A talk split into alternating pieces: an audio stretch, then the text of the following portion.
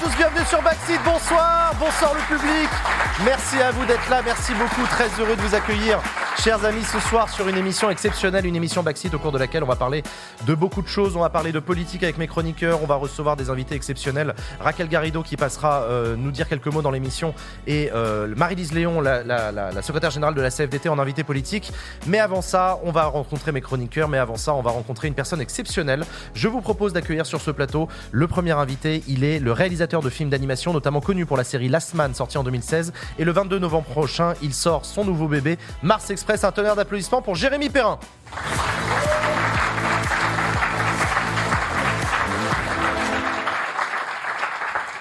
Salut Jérémy, Salut. merci d'avoir accepté de venir sur Backseat. Bah, merci de m'inviter. Très content de très content de t'accueillir. Tu vois, tu es, je le disais, tu es surtout connu pour euh, jusque là dans des séries, The Last Mask, Crazy Young également. Ouais. Euh, comment est-ce qu'on peut qualifier ton, ton travail? Tu es un réalisateur de films d'animation? Bon, on peut dire juste réalisateur. hein, je pense, euh, je veux dire, les réalisateurs de films en vue réelle ou de cinéma live, on précise pas réalisateur de films en vue réelle. C'est vrai, t'as raison. Donc, euh, pff, normalisons ce truc là aussi pour l'animation d'être euh, juste réalisateur. Eh ben, je suis parfaitement d'accord. Tu es réalisateur. Alors, on t'a connu dans le dans l'action fantastique avec The Last Man. On t'a connu avec euh, avec Crazy qui était dans le post-apo. Euh, là, Mars Express qui sort le 22 novembre prochain. On parle de hard SF. C'est quoi ton univers C'est quoi ton genre? Bah, tous les genres, moi j'aime bien euh, tous les genres. C'est vrai que j'ai une prédilection pour le cinéma de genre en général, euh, qui ne, ça signifie pas que le cinéma de genre peut pas être autorisant, parce que souvent en France on a opposé comme ça euh, euh, des typologies de films, alors que finalement euh, le genre qui euh, prend ses sources, je crois, hein, dans une, une manière de découper le cinéma de manière commerciale, en fait, pour euh, euh, donner envie aux spectateurs d'aller voir, euh, voilà, vous allez voir un film policier, vous savez où vous Ouais. mettez les pieds, un film de SF, etc. Moi, je pense que ça a aussi du bon d'une certaine manière parce que c'est des types de films ou d'histoires qui ont aussi leur code et qui permettent d'entrer assez simplement dans des récits et de savoir où on met les pieds. Et après, à chaque film aussi, d'un petit peu tordre ces codes pour Ouais. renouveler le genre, justement, comme on dit. Il y a quand même une, il y a quand même une, une ligne directrice, c'est que ce sont des films pour adultes que Ouais. tu fais. Comment est-ce qu'on définit ça? C'est la, c'est le- le- le- la place de la violence et du sexe? C'est le, le premier réflexe, c'est de penser ça, effectivement, parce que quand je dis je fais des dessins animés pour adultes, on pense tout de suite que je fais des hentai. ouais, c'est ça, du mon vieux porn. euh, Alors non. que non, c'est pas du tout l'intention. C'est que c'est un réflexe inversé du fait que on associe très vite l'animation à euh, quelque chose pour enfants ou pour toute la famille, euh, exemplairement, euh, en Bah, fait, à cause de Disney. Pixar, oui, oui, c'est vrai, maintenant que tu le dis, oui. Mais la vérité, c'est que ce- cette question-là, on se la pose moins pour le cinéma au sens large, et on se sent obligé de préciser que c'est pas pour enfants quand on fait un dessin animé euh, Ouais, comme ceux que je fais, mais ça veut pas dire que c'est qu'une question d'ultra-violence ou de cul. Non, non, c'est aussi des histoires de thématiques euh, et de, aussi de, de mise en scène. Euh, c'est vrai que quand on fait un dessin animé à destination d'un public plus mûr, on peut utiliser des codes de mise en scène plus sophistiqués que parfois on peut nous reprocher euh, quand on les utilise dans l'animation pour enfants. On va nous dire ah les enfants vont pas comprendre ça. Alors moi je pense en plus que les enfants ont une perception des choses euh, assez élaborée, qu'ils peuvent très bien comprendre tout un tas de, de, de systèmes euh, Ouais, d'images. Euh, c'est simplement les, on va dire les, les décideurs dans les chaînes de télévision ou les producteurs qui ont plus peur de l'interprétation qu'en feront les enfants. Tu penses qu'il y a une pudimonderie de la part des décideurs euh, avant de diffuser des trucs que pourtant les enfants seraient aptes, selon toi, à regarder? Euh, oui, mais alors là, je parle pas forcément d- d'images violentes, hein. Non, Je non, non, parle non, pas forcément. Je parle de, de manière de raconter les histoires. Ouais, ok. Euh, ouais, en tout cas, une frilosité de, peur d'être mal compris, quoi, ou d'être euh, d'être compris de travers, je pense. Comment ça a commencé pour toi, tout ça? Est-ce que c'était une évidence pour toi d'aller travailler dans l'animation? Ouais, assez vite, ouais. En fait, très tôt, je voulais faire, je voulais être réalisateur de films. Euh, parce que j'ai toujours adoré le cinéma, mais également je dessinais depuis la maternelle. Euh, la différence, euh, c'est que moi j'ai continué de dessiner après, quoi, au CP et les autres classes. Et donc l'idée que je me suis faite, c'était de mixer comme ça mes, mes deux intérêts dans la vie, le dessin et le cinéma. Et en fait, Mhm. pour moi, c'était l'animation finalement. Non, mais ça a du sens. D'ailleurs, un truc que j'ai appris en préparant cette interview, c'est que la France, c'est le troisième pays au monde de production de dessins animés, Ouais. après les États-Unis et le Japon. Ouais. C'est quelque chose que tu ressens, toi, le- le- le- la France, ça pèse dans, dans ce game-là Ouais, ouais, ouais, euh, tout à fait. Moi, en fait, euh, ça fait longtemps que c'est qu'on est dans cette, euh, sur ce podium-là, mais je le, le voyais pas forcément quand je, suis sorti de mes études au Gobelin.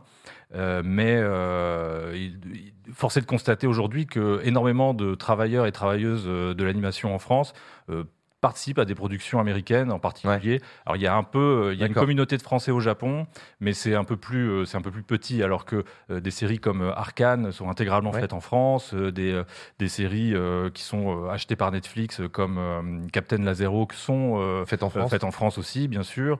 voilà, il y a énormément de, de, productions comme ça qui sont faites en France. Entre la sortie de tes études des Gobelins et aujourd'hui, il y a eu 15 ans qui se sont déroulés. Je suppose mm. que tu n'es pas devenu réalisateur du jour au lendemain. Tu es passé par des étapes, euh, ça, ça a été compliqué ou dès, ah, le début, tu as lancé euh, non, non, alors euh, c'est compliqué, ouais. Euh, on sort pas de l'école et tout d'un coup, il y a un producteur avec des valises de billets qui, sonne chez vous et qui vous dit euh, Tenez, je suis sûr que vous êtes génial, prenez tout mon argent. Non, ça n'existe pas, malheureusement. Malheureusement. Ouais, ouais, Mais non, par contre, ce que j'ai fait, c'est que, ben, comme tout un chacun, j'ai bossé dans des, dans des studios à différents postes, à apprendre, en commençant un peu tout en bas. C'est-à-dire qu'au début, je faisais des photocopies et des, du clean, de model sheet. Alors là, je vais parler dans un langage que personne ne va comprendre c'est les designs des personnages, voilà. Et euh, il, faut, il fallait les mettre au propre, et c'était sur Totally Spies pour ceux qui connaissent cette série. Oui. Et euh, à l'époque, je m'étais dit vraiment ce truc, ça va jamais marcher. J'avais vraiment pas du tout le nez creux. Mais euh, voilà, aujourd'hui, donc je commençais là-dessus, et puis de fil en aiguille, on rencontre des gens, on, bosse sur d'autres projets, on entend parler de clips qui vont se faire. Donc on se retrouvait, je me suis retrouvé animateur. J'ai un peu bossé dans le jeu vidéo vite fait, ça n'a pas tellement abouti. mais t'as roulé ta bosse sur plein de projets. C'est ça, voilà. Mon intention, c'était d'apprendre un peu tous les métiers euh, qui fabriquent, un, qui font euh, l'animation et d'avoir une connaissance euh, technique solide pour agrémenter mon, mon travail comme réalisateur plus tard. Ton premier gros succès, c'est un clip? Euh, que tu avais réalisé. Tu peux nous en parler un peu? On sortait déjà la patte de la science-fiction euh, dans ce clip. Alors, toi, tu penses à Fantasy, j'imagine Oui, je pour le groupe Die. Ouais, ouais. Parce que tu en as fait d'autres, euh, sûrement. Je... Oui, j'en ai fait d'autres avant, mais qui, ont été effectivement moins connus. Mais quoique un parmi ceux-là avait déjà bien marché, mais peu importe. C'est vrai que c'est celui-là qui a vraiment fait. Qui, qui, a, explosé, vraiment. Explosé, bah fait, quelque chose comme 68 ou 69 millions de vues sur YouTube. Mais alors, justement, cette vidéo n'existe plus sur YouTube. Le clip a été ban il n'y a pas longtemps. Ah ouais, pourquoi Ouais, attention à ce que vous allez montrer. Ouais, d'ailleurs, si on peut arrêter de le montrer, du coup, ce serait bien, parce que voilà. Mais euh, c'est qu'à la moitié du clip que ça. Ouais, je sais, je sais, je, je, me souviens du clip. Voilà, oui, oui, oui, oui, ah euh, c'est ça. Mais euh, alors attends, la question c'était quoi? Parce que j'ai fait des. La question c'est c'est ce clip qui t'a rendu célèbre et il y avait enfin ce qui t'a rendu célèbre en tout cas c'est ce que moi j'ai. De niche quand même, attention. Hein. Oui, de niche, mais enfin voilà et, on voyait déjà l'inspiration le, SF. Ouais. Oui, alors euh, c'est plus une euh, SF horrifique si on veut. Alors pour moi c'était plus une sorte d'horreur cosmique. Euh, c'est un truc très Lovecraftien effectivement. Mm. Mais encore une fois, déjà là je jouais sur sur le genre puisque le, la première partie du clip s'annonce comme une sorte de d'histoire adolescente avec des amourettes euh, et des, un peu de la drague, des trucs comme ça. Très, euh, euh, à l'époque, je, je, disais que l'intro était un peu Sofia Coppola, quoi, et que d'un seul coup, ça virait à la Carpenter à la moitié du clip, quoi, et que c'était The Thing et Lovecraft, enfin voilà. Et c'est cet effet-là qui a, je pense, été marquant pour les spectateurs et spectatrices de l'époque et qui les a traumatisés pour beaucoup. C'est traumatisant comme mais moi je l'ai adoré. Euh, euh, est-ce que c'est compliqué d'arriver à faire produire de l'animé euh, interdit au moins de 16 ans, justement, puisqu'on parle de ce côté ban Ouais, bah, c'était pendant longtemps impossible en fait, et jusqu'à un moment donné où. Bah, je sais pas, c'est la concomitance de beaucoup de choses qui sont arrivées, mais en l'occurrence, Last Man, ça a été possible parce que des responsables au service jeunesse de France Télévisions étaient des gens qui avaient à peu près notre âge, quoi, et qui, euh, eux aussi, de leur côté, euh, bataillaient pour euh, créer une case horaire spécifique pour accueillir ce type de programme, quoi, d'animation plus, pour plus âgés. En l'occurrence, France TV Slash, c'est entre 22h30 et 5h du mat ouais. que c'est diffusé. Oui, alors pour la saison 1 de la semaine, parce que moi, j'ai pas bossé sur la saison 2, hein, j'ai que sur la que sur la 1. pendant la saison 2, moi, je faisais Mars Express, je pouvais faire à la fois. C'était encore sur France 4 à ce moment-là, qui était une chaîne plutôt orientée ado à ce moment-là. Mhm. Euh, et euh, bon, euh, grâce à eux et grâce à mon producteur Didier Crest qui se lançait dans la production d'animation, lui il venait plutôt du live. Il, est, un peu parti la fleur au fusil, c'est-à-dire qu'il n'était pas comme un producteur d'animation qui est déjà, euh, euh, comment dire, euh, qui s'est déjà retrouvé face à plein de refus sur ce Mm. type de projet. Il, il y allait un peu plus innocemment en se disant, bah si, pourquoi on pourrait pas faire ça? Et moi, je lui ai rien dit. Je fais, oui, oui, bien sûr. Oui, très bonne idée. oui, allez-y. hein. Et, en fait, c'est comme ça que ça s'est fait, hein, aussi par un concours de circonstances que euh, Bah, tant mieux. chez France Télévisions, il y avait une oreille attentive à ça et, euh, Écoute, tant et mieux. le projet leur a plu. On va continuer à en parler, on va parler de Mars Express, mais avant ça, on a une petite chronique que tout le monde attend. C'est parti, chers amis, pour la PowerPoint de Vincent.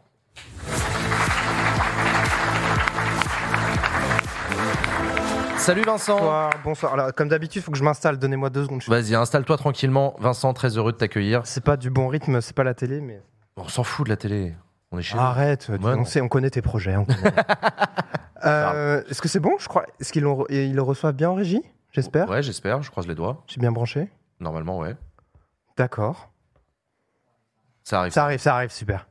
Ça va bien, genre, euh, petit, petit style, hein petit, euh, Oui, petit style, petit style, euh, petite surchemise sur un t-shirt. En plus, t'es venu avant le début de l'émission pour me dire, Eh, ça te va bien, c'est cool. Ouais, non, mais j'ai remarqué, j'ai remarqué, j'ai Ou alors tu parlais de la moustache, je sais pas. Mais Mais de tout, c'est un ensemble, c'est un ensemble. Euh, de quoi tu vas nous parler aujourd'hui, Vincent? Eh ben, alors aujourd'hui, c'est vrai que je. Faut que tu mettes en full screen. Faut que je mette en full screen. Apparemment. C'est ce que j'ai fait. Attendez, je Mhm. recommence. Vous recevez pas en full screen dans le, dans, en régie? Qu'est-ce qu'il faut faire alors? Dites-nous.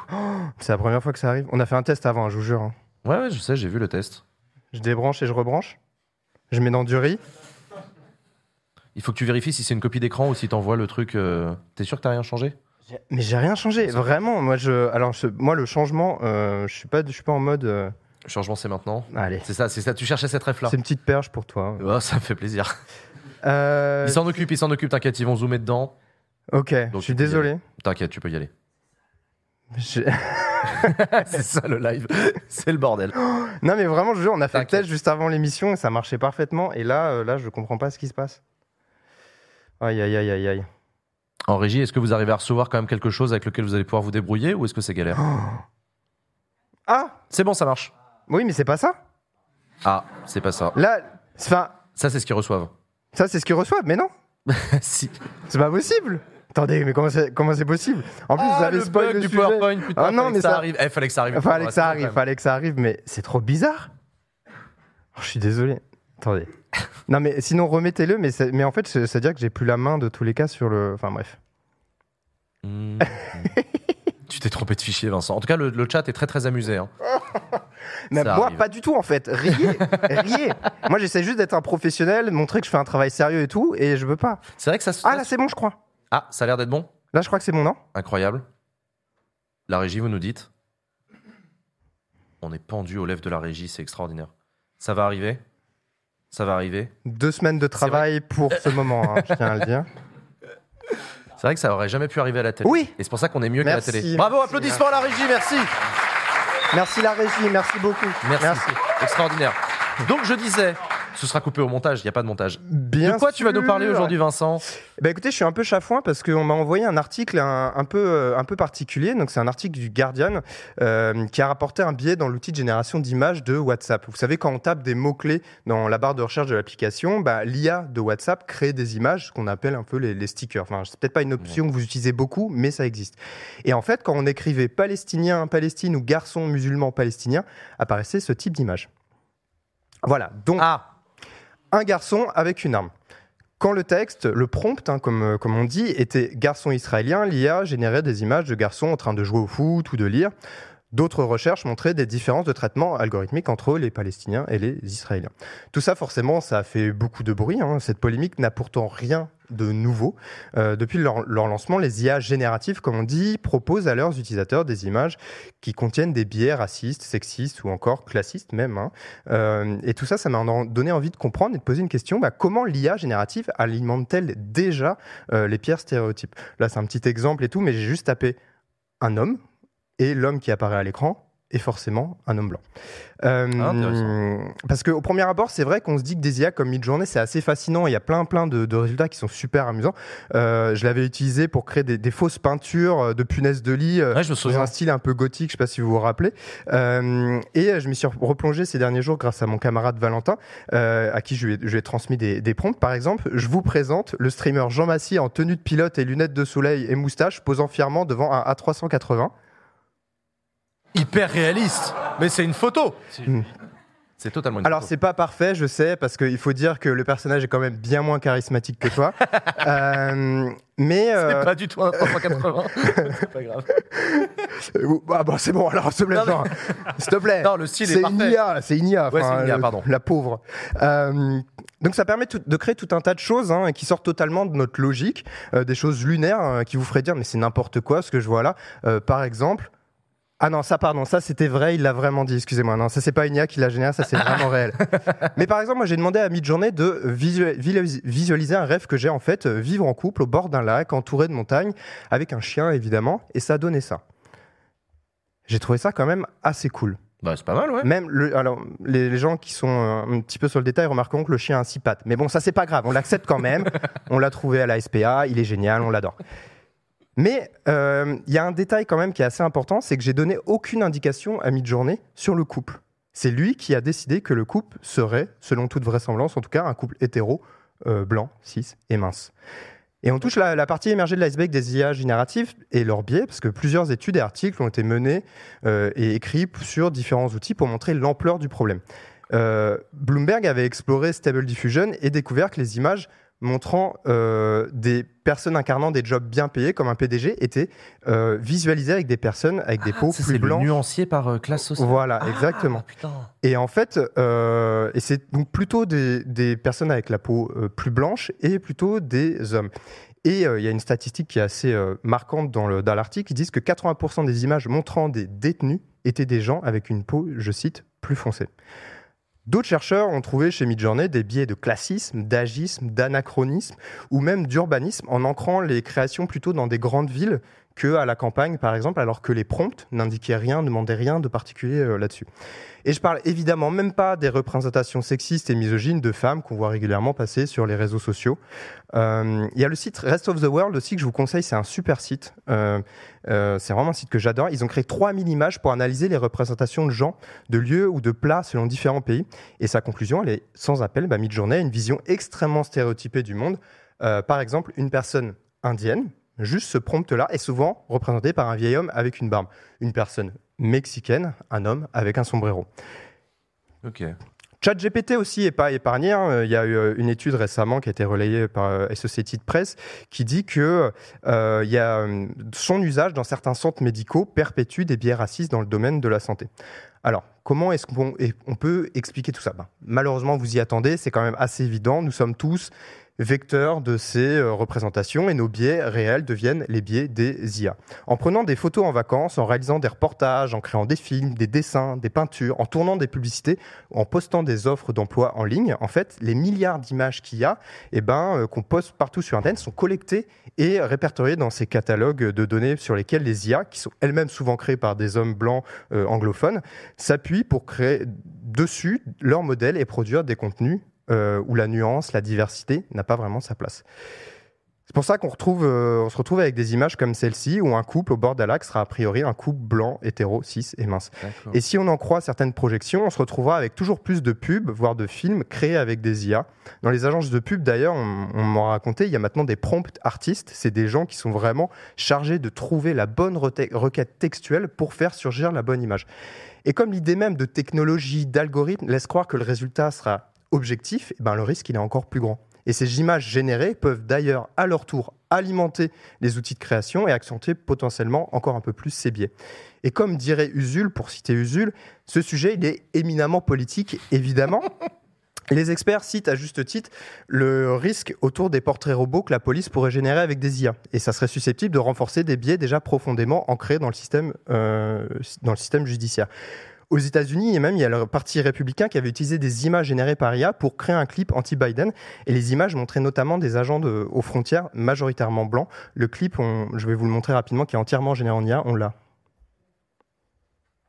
This just in, we can now call the 2024 presidential race for Joe Biden. This morning, an emboldened China invades Taiwan. Financial markets are in free fall as 500 regional banks have shuttered their doors. Border agents were overrun by a surge of 80,000 illegals yesterday evening. Officials closed the city of San Francisco this morning, citing the escalating crime and fentanyl crisis. Who's in charge here? It feels like the train is coming off the tracks. Clip? Alors, c'est un vrai clip du, euh, du Parti républicain, mais qui est généré entièrement avec des entièrement- images. euh, Mais il a vraiment été diffusé. Oui, il a été diffusé sur, sur la chaîne YouTube euh, du, du parti.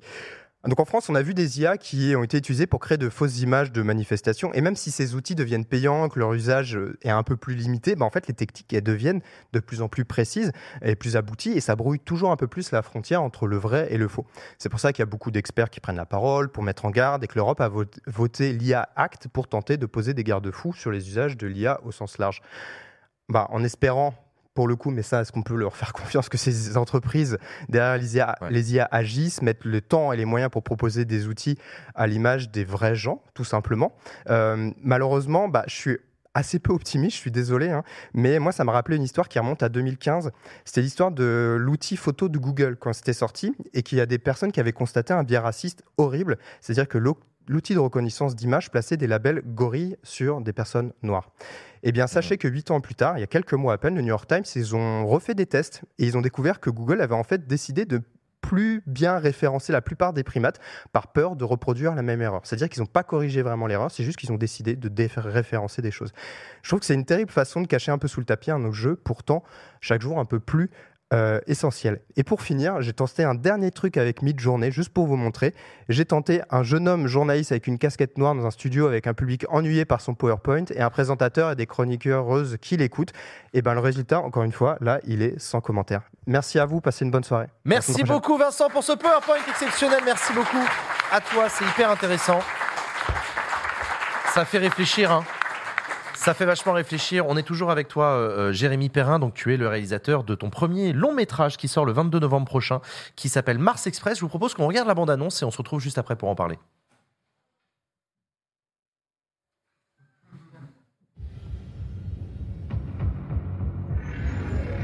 Chris Roy Jacker vous attend dans votre bureau. Aline Ruby, Carlos ne vous a pas fait entrer? Ah oui, lui aussi mise à jour. C'est ma fille, June. Elle a disparu et sa camarade de chambre aussi. Sa chambre est au campus Alan Turing.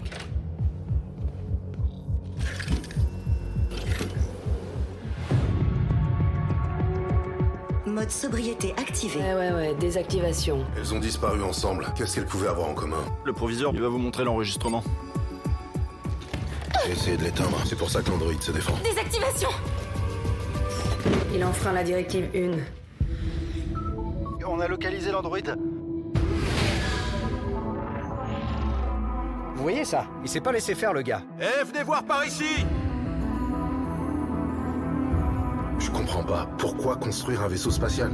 Qu'est-ce que Juncho a fait à ce robot? Sa fille soupçonnait June de se prostituer. Regarde ce que je vois en thermique.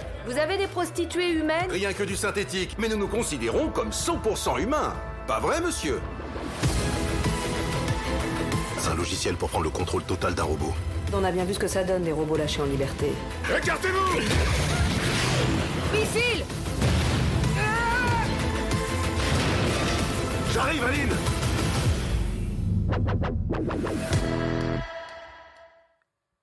Et on est toujours du coup sur ce plateau de Backseat avec Jérémy Perrin, donc le réalisateur de, cette, euh, de ce long métrage. Donc euh, pour résumer, on est en 2200 sur Mars. Euh, Aline, une détective privée, enquête sur un meurtre avec un ami à elle qui est un androïde, euh, sur fond justement de débats éthiques sur le libre arbitre et le statut des androïdes. Est-ce que c'est ça? Ouais, c'est ça, à peu près. ouais. Bah écoute, trop cool. Un petit truc aussi qui vous a peut-être piqué l'oreille quand vous avez entendu cette bande-annonce, c'est qu'on a Usul qui prête sa voix à l'un des personnages. Usul, est-ce que tu veux nous rejoindre pour venir en parler? Usul qui donc a prêté sa voix à l'un des personnages dans le film Mars Express. Mets-toi mets juste à côté à cette place-là, ouais. Bonjour. Salut Usul. Tu- Avec ma voix. Avec ta voix. tu nous expliques comment tu t'es retrouvé à... Bah, il m'a demandé, puis j'ai dit oui. C'est première- c'est- aussi simple que ça, hein, vraiment. tu connaissais Usul, toi, Jérémy? Un tout petit peu. En fait, pendant le, la fin du confinement, du premier euh, confinement, on s'est retrouvé, on a des amis en commun et on s'est retrouvé euh, à jouer en ligne à Gartic Phone et Scriblio, je crois. Très très bon, et voilà. très bon choix. Et donc voilà, il sait dessiner. Et s'il faisait une voix dans un dessin animé Usul, ça s'est passé comment Du coup, le- le- l'exercice de prêter sa voix, ça doit pas être facile. On voit quelques images. Ouais, j'avais pas vu ces images, moi. Donc, euh, bah, c'était, ça date, hein. C'était il y a, il y a, trois ans. Euh, ça c'est, moi je trouve ça s'est super bien passé. Enfin, j'ai adoré euh, l'après-midi euh, que j'ai passé. Donc j'ai quelques scènes dans le film. Moi, je suis pas un personnage très Non, important, hein. Euh, mais euh, c'était une expérience vraiment. euh, Enfin, j'avais jamais fait ça. Donc c'est c'est un, un peu un rêve de gamin. Tu sais, tout le monde dit ça. hein. Bah euh, non, pas tout le monde. Moi, je trouve ça, je trouve ça hyper intéressant. Ça me serait jamais venu à l'idée d'accepter de prêter ma voix, tu vois. Je, Ah bon? je- Ouais, ouais, je sais pas, j'ai jamais fait. Puis surtout, j'ai un côté, je suis pas comédien. Ah oui, Toi, par tu l'es contre, oui, c'est un truc de comédien. Ouais, Enfin, c'est un truc de comédien. C'est vraiment, mais bon, j'ai fait un peu de théâtre dans ma jeunesse. j'ai fait des sketchs avec JDG. euh, c'est bon, quoi. J'ai fait à la dure. Jérémy, il y a un truc qui m'a intéressé dans le, dans le film et dans, on va pas trop révéler l'intrigue, Mhm. mais Aline Ruby, donc la détective privée, elle est pas complètement toujours du bon côté.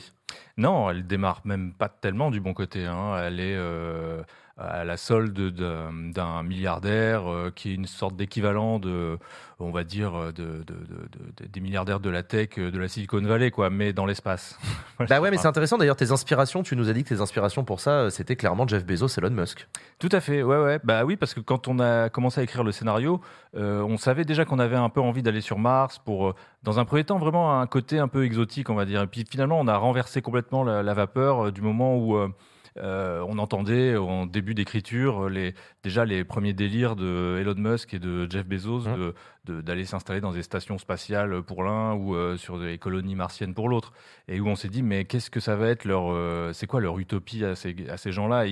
Tout ce qu'ils souhaitent, c'est d'être euh, des sociétés extra-étatiques qui essayent de s'arranger pour que les, justement les, États, que ce soit en Europe, aux États-Unis et partout, les laissent tranquilles à faire ce qu'ils ont envie. Quoi. Donc on- voilà, on s'est dit, mais ils sont en train de nous recréer une espèce de de- d'ambiance cyberpunk. Là, c'est ça, leur rêve, c'est une espèce de, de vieille dystopie à l'ancienne des années 80. Euh, donc on est parti là-dessus, quoi. Et tu as entendu la chronique de Vincent tout à l'heure sur euh, les, les questionnements éthiques autour de l'int- de l'intelligence artificielle. Euh, Toi, c'est pas quelque chose que tu utilises, l'intelligence artificielle, dans ton travail? Non, on l'a pas utilisé parce que euh, bon, il faut dire que ce film, on a pris 5 ans et demi à le faire, hein, donc euh, on, est- on l'a commencé il y a 6 ans. Euh, et ChatGPT, Midjourney, euh, Dali, tout ça, c'était voilà, ça a popé vraiment. On était en fin de, de prod et je me suis quand même posé la question et c'est une question qui revient souvent quand je fais des avant-premières de la part du public. C'est euh, Ouais. avez-vous utilisé des intelligences artificielles pour euh, pour ce film? Est-ce que Et- tu le feras à l'avenir?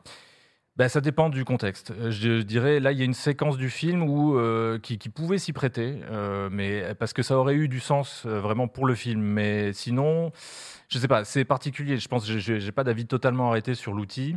Si c'est un outil, ça dépend qui, qui, en est le propriétaire. Ça dépend de si euh, on peut nourrir soi-même euh, son générateur d'images et euh, l'utiliser comme euh, euh, un agrément sur, par exemple, des décors. Si tu es en train de dessiner une, une jungle gigantesque et que tu en as un peu marre de faire les arbres du fond, Mm. euh, tu, l'as- tu, tu- tu as nourri ton intelligence artificielle de tes propres arbres, tu as fait plusieurs modèles et tu lui dis fais, la- à- fais les arbres du fond à ma manière. C'est peut-être un gain de temps. Mais D'accord, ok. mais même là, je pense que là où ça a l'air d'être intéressant, je pense que les producteurs et les productions profiteraient de ce gain de temps pour continuer toujours de resserrer les, les temps de prod et malgré Ouais. tout. euh, Ouais, bah, fais ça plus vite, t'as bah voilà, c'est truc ça. là. Ouais, ouais. Ouais, non, Donc, mais euh, c'est- non, mais c'est- c'est c'est compliqué. Et ce qui est intéressant, c'est que justement, le film Mars Express s'interroge sur l'éthique Mhm. euh, de l'informatique, de la robotisation des androïdes. Et donc, c'est, c'est- c'est- ça, ça vient toucher très directement. C'est, c'est vrai que tu as beaucoup de questions, les gens t'interrogent beaucoup là-dessus? Euh, oui, oui, c'est ça, sur euh, le, le- le- la question de l'humanité des machines, des robots, euh, sur euh, l'angle politique du optimiste, film. pessimiste Moi, je pense qu'il y a, y, y tout intérêt à légiférer le plus tôt possible, effectivement. Alors, ça a un peu commencé, mais c'est toujours un peu timide, j'ai l'impression, parce qu'il faut quand même essayer de se projeter. C'est compliqué de- de- d'imaginer ce que ça va donner pour de vrai. Nous, dans le film, on est à un stade où les, les robots sont euh, au-delà, bien au-delà de ce qu'on a actuellement. C'est-à-dire qu'ils sont déjà sensibles, ils ont déjà euh, euh, des émotions, etc. Donc, euh, euh, le film a plutôt tendance à prendre parti pour eux, mais, mais parce que c'est un contexte spécifique. Eh ben écoute, c'est super impressionnant. Merci beaucoup, Jérémy Perrin, d'avoir accepté euh, notre invitation sur le plateau de Backseat. Donc je rappelle Mars Express à découvrir à partir du 22 novembre prochain euh, dans votre cinéma. On va marquer une petite pause avec un générique et on va continuer sur l'émission Backseat. Merci beaucoup. Un tonnerre d'applaudissements pour Jérémy Perrin. Merci, merci beaucoup. Bonsoir à toutes et à tous, bienvenue sur Backseat. Bonsoir le public, bonsoir, merci à tous d'être là. Merci le public, vous êtes extraordinaire. Bonsoir à vous si vous nous regardez en direct sur Twitch. Bonjour si vous nous regardez en replay sur YouTube. Et bonjour aussi si vous nous écoutez en podcast. Chers amis, on se retrouve, euh, on se retrouve cette semaine donc à nouveau sur le plateau de Backseat pour parler d'actualité politique sur Twitch comme chaque semaine. J'ai le plaisir d'être entouré par une merveilleuse bande de chroniqueurs et de chroniqueuses. On est avec Usul à nouveau. Salut Usul. Bonjour. Usul, tu es chroniqueur sur Blast, euh, la série Rhinocéros notamment, Oui. qui sort euh, un dimanche sur deux si je dis pas de bêtises. Euh, non, trois, trois fois par mois et Ah. les pauses sont calées sur les vacances scolaires. C'était pas clair hein, le truc dès le début de la saison. Ça l'est toujours pas d'ailleurs. Non, hein. mais euh, gros épisode euh, dimanche. Euh, dimanche, gros épisode sur le traitement médiatique réservé à, au- au- à ce qui s'est passé le 7 octobre, puis euh, les événements qui ont suivi Ah. euh, dans la bande de Gaza. Je rappelle que Rhinocéros est une émission euh, de critique média Voilà, Euh, sur Blast. sur Blast. Voilà. Et je suis également comédien dans Mars Express. Oui, le film qui sort le 22 novembre. Le film qui sort le 22 novembre. Jérémy Perrin. De Jérémy Perrin, absolument. Absolument. Très important. Et tu es également chroniqueur sur Backseat. Également, voilà. Et ce midi, j'étais, je streamais pour la CGT aussi. Ah, oui, t'as streamé Voilà. pour la CGT. Oui, maintenant tu fais des streams pour la CGT. Ils Oui, ont oui. lancé une chaîne Twitch. Oui, c'est ça. Il y a une chaîne Twitch de la CGT. Ils n'ont pas encore beaucoup d'abonnés. Va falloir euh, y aller. Et euh, en même temps, il y a eu deux streams. hein, donc bon. Et donc, euh, allez-y. C'est toutes les deux semaines. Ça s'appelle Le Local. Et on parle avec un ou une syndicaliste qui raconte son métier, qui raconte ses engagements. Puisque aujourd'hui, on a beaucoup fait de pédagogie sur qu'est-ce que c'est la CGT, comment ça marche, c'est quoi une union départementale, c'est quoi machin. Donc, très pédago. c'est très sympa. Le replay sera, est dispo aussi. Il est déjà dispo sur le compte Twitter, Twitch, tout de la CGT. Euh, et ben merci à toi d'être avec nous. On est aussi avec Claire. Salut Claire. Salut. Ça va? Oui, cette fois mon, mon micro marche, donc je suis contente. Ton micro marche, Voilà. oui, très très bien. Tu peux même l'incliner un peu plus euh, si tu veux pour euh, que ce soit en face de ta bouche. Claire, tu es doctorante Oui, et tu fait. es ancienne candidate de la NUPES aux élections législatives de juin 2022. Exactement. On est content de te retrouver. Est-ce que tu vas bien, Claire? Euh, quand on est en thèse, c'est toujours une question. euh, voilà. Comment va la santé mentale À moitié, à moitié. Ça va quand on est là. Bah écoute, ça fait plaisir. On est écrire, c'est un peu plus compliqué. Je me doute. On est aussi avec un autre doctorant. On est avec Antoine. Tout à fait. Et tout comme Claire euh, sur la santé mentale. Tout pareil, vous Ouais. êtes ravagés tous les deux, mais ça fait plaisir de vous accueillir en tout cas, doctorant en sciences politiques et directeur par ailleurs de l'Observatoire de l'opinion de la Fondation Jean Jaurès. Exactement. Qui est une organisation classée plutôt à gauche. Oui, on va dire ça. C'est On- toujours important, la gauche, tout ça. Ouais, ça va, faut préciser, bah, faut le réaffirmer. hein, la Fondation Jean Jaurès, parfois, elle a besoin de le réaffirmer, sans doute. Euh, bon, merci de, merci d'être avec nous tous les trois. La semaine dernière, il y a eu un petit truc particulier, c'est qu'on a participé, euh, enfin, c'est qu'on a fait un live privé qui était réservé aux donateurs de Backseat. Je vous rappelle que cette émission Backseat n'est possible que grâce à vos dons.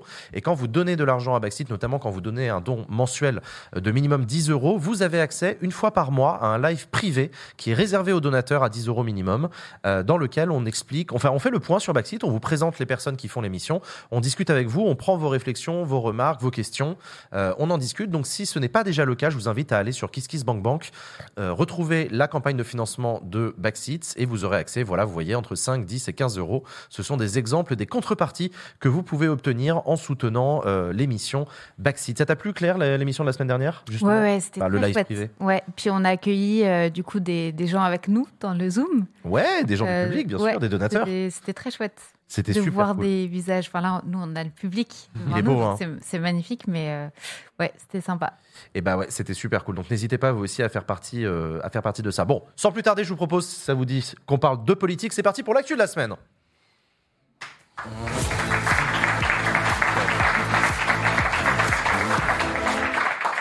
Dans l'actualité cette semaine, une première en France, Cocorico, ça n'avait jamais été fait et maintenant ça l'est. Nous avons un ministre en exercice devant la justice. Il s'agit en plus du ministre de la justice qui se retrouve devant la justice. Tout ça est très particulier, tout ça est très iconoclaste. C'est effectivement une nouveauté. Il s'agit d'Éric Dupont-Moretti qui est depuis lundi et pour à peu près 2-3 semaines devant la Cour de justice de la République qui, je le rappelle, est la seule euh, juridiction à même de, juger des ministres pour des faits commis pendant leur mandat pour des raisons de séparation des pouvoirs. La Cour de justice de la République, donc, qui euh, est en train d'examiner euh, le dossier du ministre de la Justice. Il lui est reproché par le parquet national financier d'avoir par le parquet euh, de, la CJR, euh, il lui est reproché d'avoir usé de, sa position de ministre de la Justice pour régler des comptes avec des, avec des magistrats avec lesquels il avait eu euh, maille à partir lorsqu'il était avocat. Je vais pas rentrer beaucoup plus que ça dans le détail parce que tout ça est extrêmement technique. Pas tant que ça, hein, c'est pas très compliqué. Bah, comment tu le résumes toi? Bah, en gros, il a lancé euh, des inspections, euh, des, euh, il a voilà des, des- pas, des sanctions, mais déjà des inspections lourdes avec des accusations sur des magistrats qui, avec lesquels il avait travaillé plus tôt et avec lesquels on se doute que peut-être ça s'était pas très bien passé. Et voilà, il leur a foutu des. C'est ce- dont il est soupçonné en tout cas, de de- d'avoir. Après, c'est dur de rentrer dans sa tête, ça va être l'objet de ce procès-là. de est-ce que vraiment c'est parce que il leur en voulait qu'il leur a collé des inspections sur le dos qui, qui sont des, des accusations lourdes avec euh, des procédures lourdes derrière pour Ouais, eux. des Enfin, enquêtes ça les a emmerdés quoi. Ouais. C'est-à-dire qu'en gros, oui, le ministre de la Justice n'est pas le supérieur hiérarchique des magistrats, mais il a un pouvoir de cassage de couilles. Mmh, Il a voilà. un pouvoir de cassage de Mmh. couilles par euh, bah, des enquêtes administratives, l'inspection générale qui vient regarder comment travaille le magistrat, on lui reproche des mauvaises gestions, des trucs comme ça, etc. Bref. euh, Et en les- plus des enquêtes qui ont plutôt fait flop. Euh, C'est-à-dire Ouais. qu'il n'y avait pas grand-chose, enfin il n'y avait rien. Ou donc c'est d'autant plus bizarre. Claire, c'est une particularité française, ça, d'avoir euh, des ministres devant la justice, d'avoir une succession d'affaires? Euh, bah là, effectivement, le fait d'avoir le ministre de la Justice devant la justice comme ça, c'est assez particulier. Euh, et là, on a, on a eu le cas euh, du, euh, du président du Portugal qui a été juste mis en cause pour une Mm. affaire de corruption et tout de suite, il a donné une démission. Donc en fait, derrière euh, cette question de la mise en cause de nos politiques, il y a une question très très importante de responsabilité et d'exemplarité des personnes qui nous dirigent, parce qu'il y a effectivement ce principe de présomption d'innocence qui est un pilier euh, de, la justice, mais en fait là on parle de personnes qui continuent de prendre des décisions au quotidien au nom de l'intérêt commun. Donc alors qu'ils sont mis en cause dans des affaires qui potentiellement conduiront la justice à conclure qu'ils ne sont pas capables de, euh, de défendre cet intérêt général. Donc c'est des, situations extrêmement euh, compliquées aussi du point de vue de la séparation des pouvoirs, parce que là, c'est donc euh, une cour qui va juger le plus haut placé dans la hiérarchie de la justice. Donc ça pose vraiment des questions aussi euh, hiérarchiques qui sont, euh, qui sont difficiles. Tout est dans le potentiellement, comme on dit dans le chat. Effectivement, c'est Racine40 qui dit ça. Tout est dans le potentiellement. C'est-à-dire, est-ce qu'un est-ce qu'un ministre doit démissionner dès lors qu'il est mis en examen Ou alors, est-ce qu'il faut attendre la condamnation? Euh, ça, c'est une part de la question, mais la, la question de, en fait, du, du moment, du, du laps de temps où le jugement est en cours et on- le ministre continue d'exercer ses fonctions, bah, peut-être qu'on pourrait trouver une formule où euh, il, il met en, en suspens, en parenthèse, ses fonctions euh, politiques en attendant le jugement. On peut trouver des, on pourrait imaginer des formulations un peu qui donneraient des gages euh, que on prend des précautions concernant qui on met à des, à des postes à- avec autant de responsabilités politiques euh, derrière. Antoine, cette affaire, ça nous interroge sur la question d'exemplarité des élus. Est-ce Mm. que l'opinion publique euh, dit quelque chose de ça? Mais l'opinion publique dit toujours quelque chose, c'est ça le problème. Euh, le- déjà, tout comme Claire, oui, je parle toujours pas assez fort. Non, si, si, là, c'est bon, c'est Ah, c'est juste pas parfaitement en face. Oui, mais déjà, tout comme Claire sur le, sur le constat et ce qui serait censé, euh, ce qui devrait être fait dans ces circonstances-là, c'est au, moins de se mettre en retrait, ça semble être la moindre des choses. Euh, après, moi, c'est vraiment sur les conséquences que ce genre d'événement ça a sur la démocratie, plus que sur l'opinion publique. En fait, tu te rends compte que la confiance dans les institutions, elle est liée à trois choses. Déjà, est-ce que les institutions sont capables de produire concrètement des choses positives pour la population? Et là, tu te rends compte qu'il y a vraiment un problème parce qu'il y a énormément de personnes qui pensent que la situation de leurs enfants sera pire que la leur l'heure- aujourd'hui. Il y a une un second aspect, c'est l'idée que les institutions soient représentatives de la population. Et là, pour le cas, il y a aussi un problème. Et le troisième élément, c'est l'impression de probité du personnel politique. Et alors là? Et alors là, il y a souci. Euh, déjà, tu as, 60% de la population qui pense que la plupart des hommes et des femmes politiques sont corrompus. Ouais. Et tu as 75% de la population qui pense que les hommes et les femmes politiques agissent principalement dans leurs intérêts personnels. Donc tu as un vrai problème de confiance dans la probité du personnel politique. Et indéniablement, c'est pas juste une perception. C'est-à-dire que tu as des faits concrets qui amènent à ces choses-là. Et évidemment, quand tu vois un ministre de la Justice qui est encore en fonction, qui démissionne pas et qui est devant la justice, bon, on va pas dire que ça va améliorer la situation. Et qui est là précisément parce qu'on l'accuse d'avoir eu un usage personnel. Per- exact- du complètement, pouvoir, un ouais. petit peu comme si Bruno Le Maire dilig- diligentait des euh, inspections euh, fiscales sur ces, des gens qu'il aimait pas, quoi. Ouais, ouais, ouais. Des gens qui, qui l'avaient emmerdé avant dans son parti ou dans un parti adverse. Ça pose une question intéressante parce que et, et, euh, Dupont-Moretti est l'un des symboles de cette société civile euh, qui, vient, euh, qui vient dans le paysage politique et qui a des postes à responsabilité. Toi, c'est un truc qui t'a fait réagir quand on a préparé cette émission, Usul? Oui, parce que c'était la, la promesse, c'était que justement, tiens, puisque les, dans, dans l'imaginaire collectif, les politiques sont corrompus, comme tu, comme tu l'as dit, euh, le macronisme, c'était aussi cette promesse de, eh ben, on va prendre des gens de la société civile. Or, la plupart, enfin, beaucoup d'affaires, euh, qu'elles aient été euh, très, très, euh, très, euh, très exposées ou pas, euh, de- des années Macron sont des affaires de conflit d'intérêts. De gens qui venaient du privé euh, et une fois euh, dans, le, dans le public, euh, en fait, on, on soupçonne, bah, prenons Alexis Kohler, prenons Alexis Kohler par exemple. secrétaire général de l'Élysée. Voilà, prenons un cas très concret. Il lui est reproché euh, d'avoir, euh, alors qu'il devait exercer pour le, le pouvoir public, euh, voilà, certaines responsabilités, d'avoir favorisé une grande entreprise, MSC, le, le fameux armateur, euh, qui est en partie détenu par euh, sa famille, euh, enfin une partie de la famille de sa mère, etc. euh, chez qui il a pantouflé pendant la campagne de Macron, par qui il était payé. Enfin voilà, c'est ça qui lui est reproché. En effet, on revient à cette idée de tiens, le pouvoir. Il y a un usage personnel une fois qu'il y est. Donc euh, après, Alexis Kohler, lui, il, vient, il n'est pas de la société civile, mais ça pose la question de ces allers-retours euh, entre le privé et le public. Est-ce que la politique c'est un métier? On a envie de dire non, faut pas que la politique soit un métier. Mais alors qu'est-ce qu'on invente pour faire en sorte que euh, bah, euh, on n'en arrive pas à ce genre de situation où ces allers-retours professionnels politiques, politiques professionnels, bah, on voit le, le macronisme, c'est devenu la règle. On ne se fait aucun souci pour la suite de la carrière des ministres. Euh, là, je sais pas, Marlène Schiappa, je sais pas qui, des gens qui, dès qu'ils sont plus ministres, on se dit, bah ils vont se mettre bien dans le privé. Et puis ils vont revenir. Et donc, quand ils vont revenir, qu'est-ce qu'ils vont faire? Bah, Peut-être euh, ils vont aussi prendre des décisions. On se demande. Ça, ça pose problème. Ça pose vraiment problème. C'est un soupçon général. Faudrait imaginer d'autres choses, quoi. Mais je pense Antoine. que ça, ça en dit aussi beaucoup sur la sociologie de- du personnel politique, parce que ceux qui viennent du privé, c'est pas n'importe quel poste dans le privé. Hein. Tu vas pas avoir euh, Mm. un, un boulanger ou un ouvrier. Enfin, c'est extrêmement rare d'avoir des personnes comme ça qui pourraient pas profiter du fait d'être passées euh, dans, dans les institutions politiques pour derrière bénéficier d'avantages très concrets dans leur, dans leur travail. Mais là, vu que c'est des postes à à très grande responsabilité dans le privé, évidemment que tu t'interroges sur le lien, les, liens de, de- les liens de pouvoir qu'il peut y avoir entre le passage dans le public et le passage dans le privé. Et je pense qu'une des nouveautés, je termine avec ça, c'est qu'avant, il y a quand même une grande tradition dans la République de, de, mini- de, de- de- de députés, par exemple, qui exerçaient des professions libérales. Quand tu es avocat, médecins, avocats, voilà, ouais. médecin, etc., tu pars, tu reviens, bon. Bon, en effet, tu t'es fait un meilleur carnet d'adresses pour la suite, mais c'est pas exactement pareil que cette porosité maintenant qui s'est installée avec les grands groupes, les grosses machines capitalistes.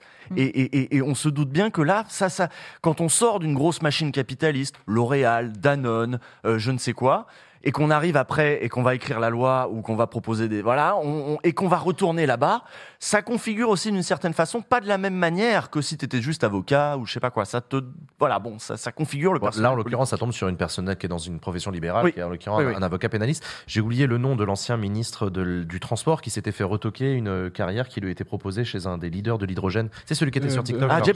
Mm. Voilà, Mm. Alexandre Djebari. Jean-Baptiste Djebari. Je sais Oui, plus. Jean-Baptiste. Jean-. Djebari qui avait voulu euh, effectivement être embauché par une énorme entreprise euh, leader dans le, dans le domaine de l'hydrogène. Alors Sauf que- il est TikToker, quoi. Ah non, il a arrêté ça. je, je sais pas, je sais pas ce qui est devenu avant. Il était, il était pilote de ligne, mais bref. Mm. Donc, euh, donc oui, effectivement, il y a comme, mais il y a quand même des autorités de contrôle normalement. Est-ce qu'elles sont défaillantes ces autorités de contrôle? La haute autorité pour la transparence de la vie publique, par exemple? Bah, Claire. justement, pour euh, le cas, euh, le cas Dupont-Moretti, en fait, dans le dossier, ce qui est indiqué aussi, c'est qu'il a sciemment ignoré les feux orange et rouge qu'on mettait devant lui. En gros, il a eu des signaux qui lui disaient là, c'est un peu touchy ce que tu es en train de faire, euh, et il l'a fait quand même.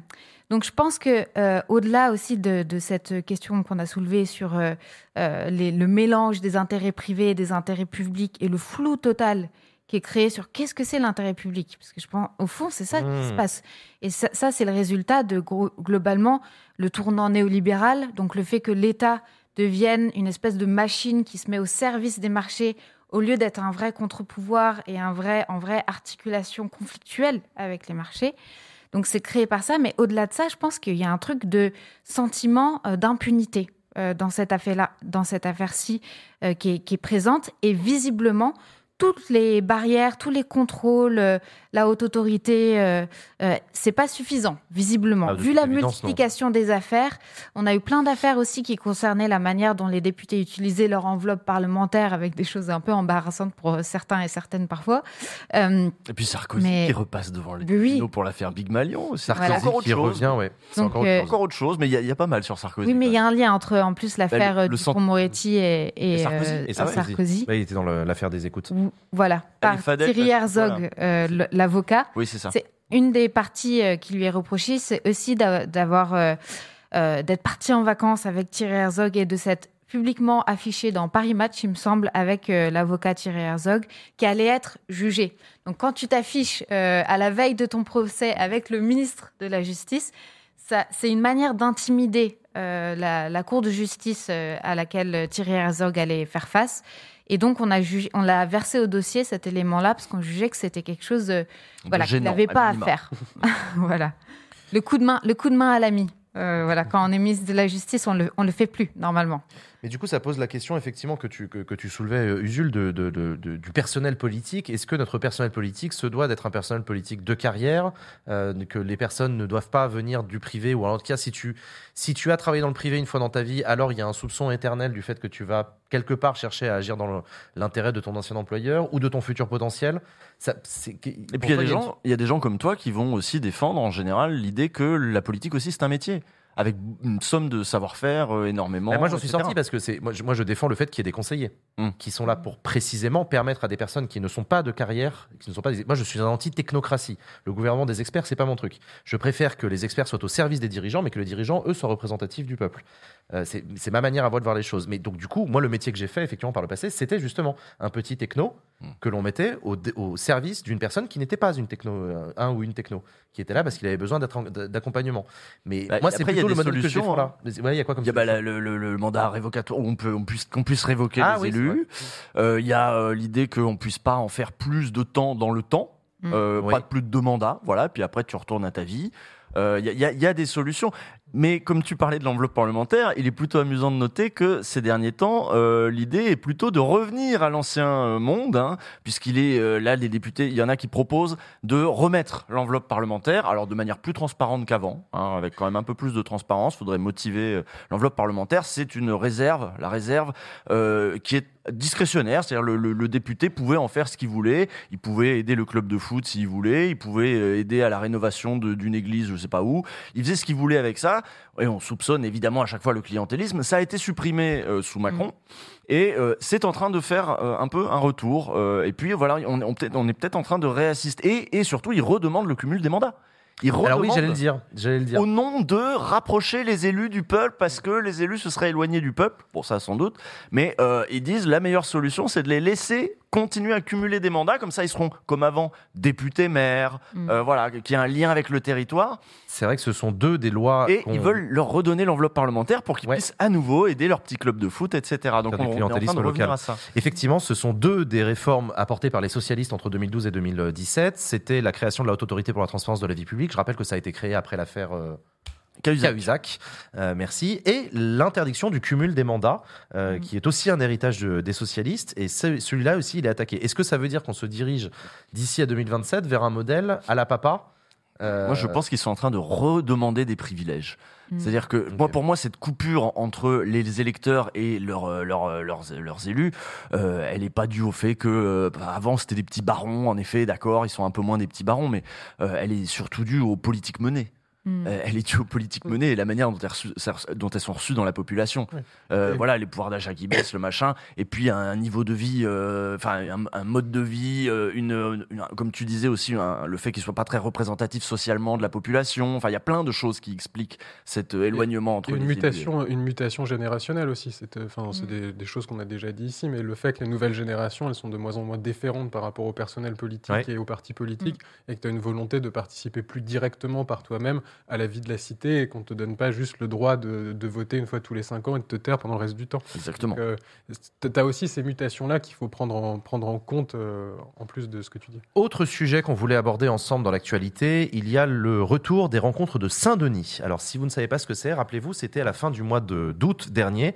Emmanuel Macron a organisé un truc qui n'avait jamais été fait dans l'histoire de, de la Ve République. C'est que le président de la République a invité à Saint-Denis les les, di- les dirigeants des principaux partis politiques représentés au Parlement pour avoir des discussions assez larges sur tout un tas de, de sujets. Et ces rencontres de Saint-Denis, c'est probablement en train de devenir un des modes de gouvernance un peu, par- un peu particulier d'Emmanuel Macron, puisqu'il a proposé qu'il y ait à nouveau une rencontre de Saint-Denis qui soit organisée euh, dans je sais plus combien de temps. Euh, je crois que c'est le 17. Euh, novembre, un truc comme ça que c'est prévu. Et dans, cette nouvelle, euh, dans ces nouvelles rencontres de, de Saint-Denis, Emmanuel Macron propose d'avoir une discussion sur l'élargissement du référendum. La possibilité, soit l'abaissement du nombre de signatures nécessaires pour faire un référendum d'initiative partagée, soit la facilitation de faire des référendums pour adopter des lois, donc le fameux article 11 de la Constitution, qui permettrait, qui serait élargi aux questions de société. Chose importante à noter dans ces futures rencontres de Saint-Denis dans quelques jours, toute la gauche a décidé de boycotter cette rencontre, d'Olivier Faure à euh, Manuel Bompard pour les socialistes et les insoumis respectivement. À une exception, c'est euh, Marine Tondelier des écolos qui a dit qu'elle, elle trouvait ça dommage de paillettes parce que son argument c'est de dire oui mais s'il n'y a pas d'écolos autour de la table, c'est sûr qu'ils vont surtout pas parler d'écologie. Donc moi, notre job en tant qu'écologiste, c'est d'aller parler d'écologie. Qu'est-ce que vous en pensez? Est-ce que la gauche a raison de boycotter une occasion de discuter avec le président de la République? Voilà, c'est super. Tu vas parler d'écologie avec le président de la République, puis après, il va rien en avoir à foutre comme d'habitude. C'est- étonnant ce format Saint-Denis.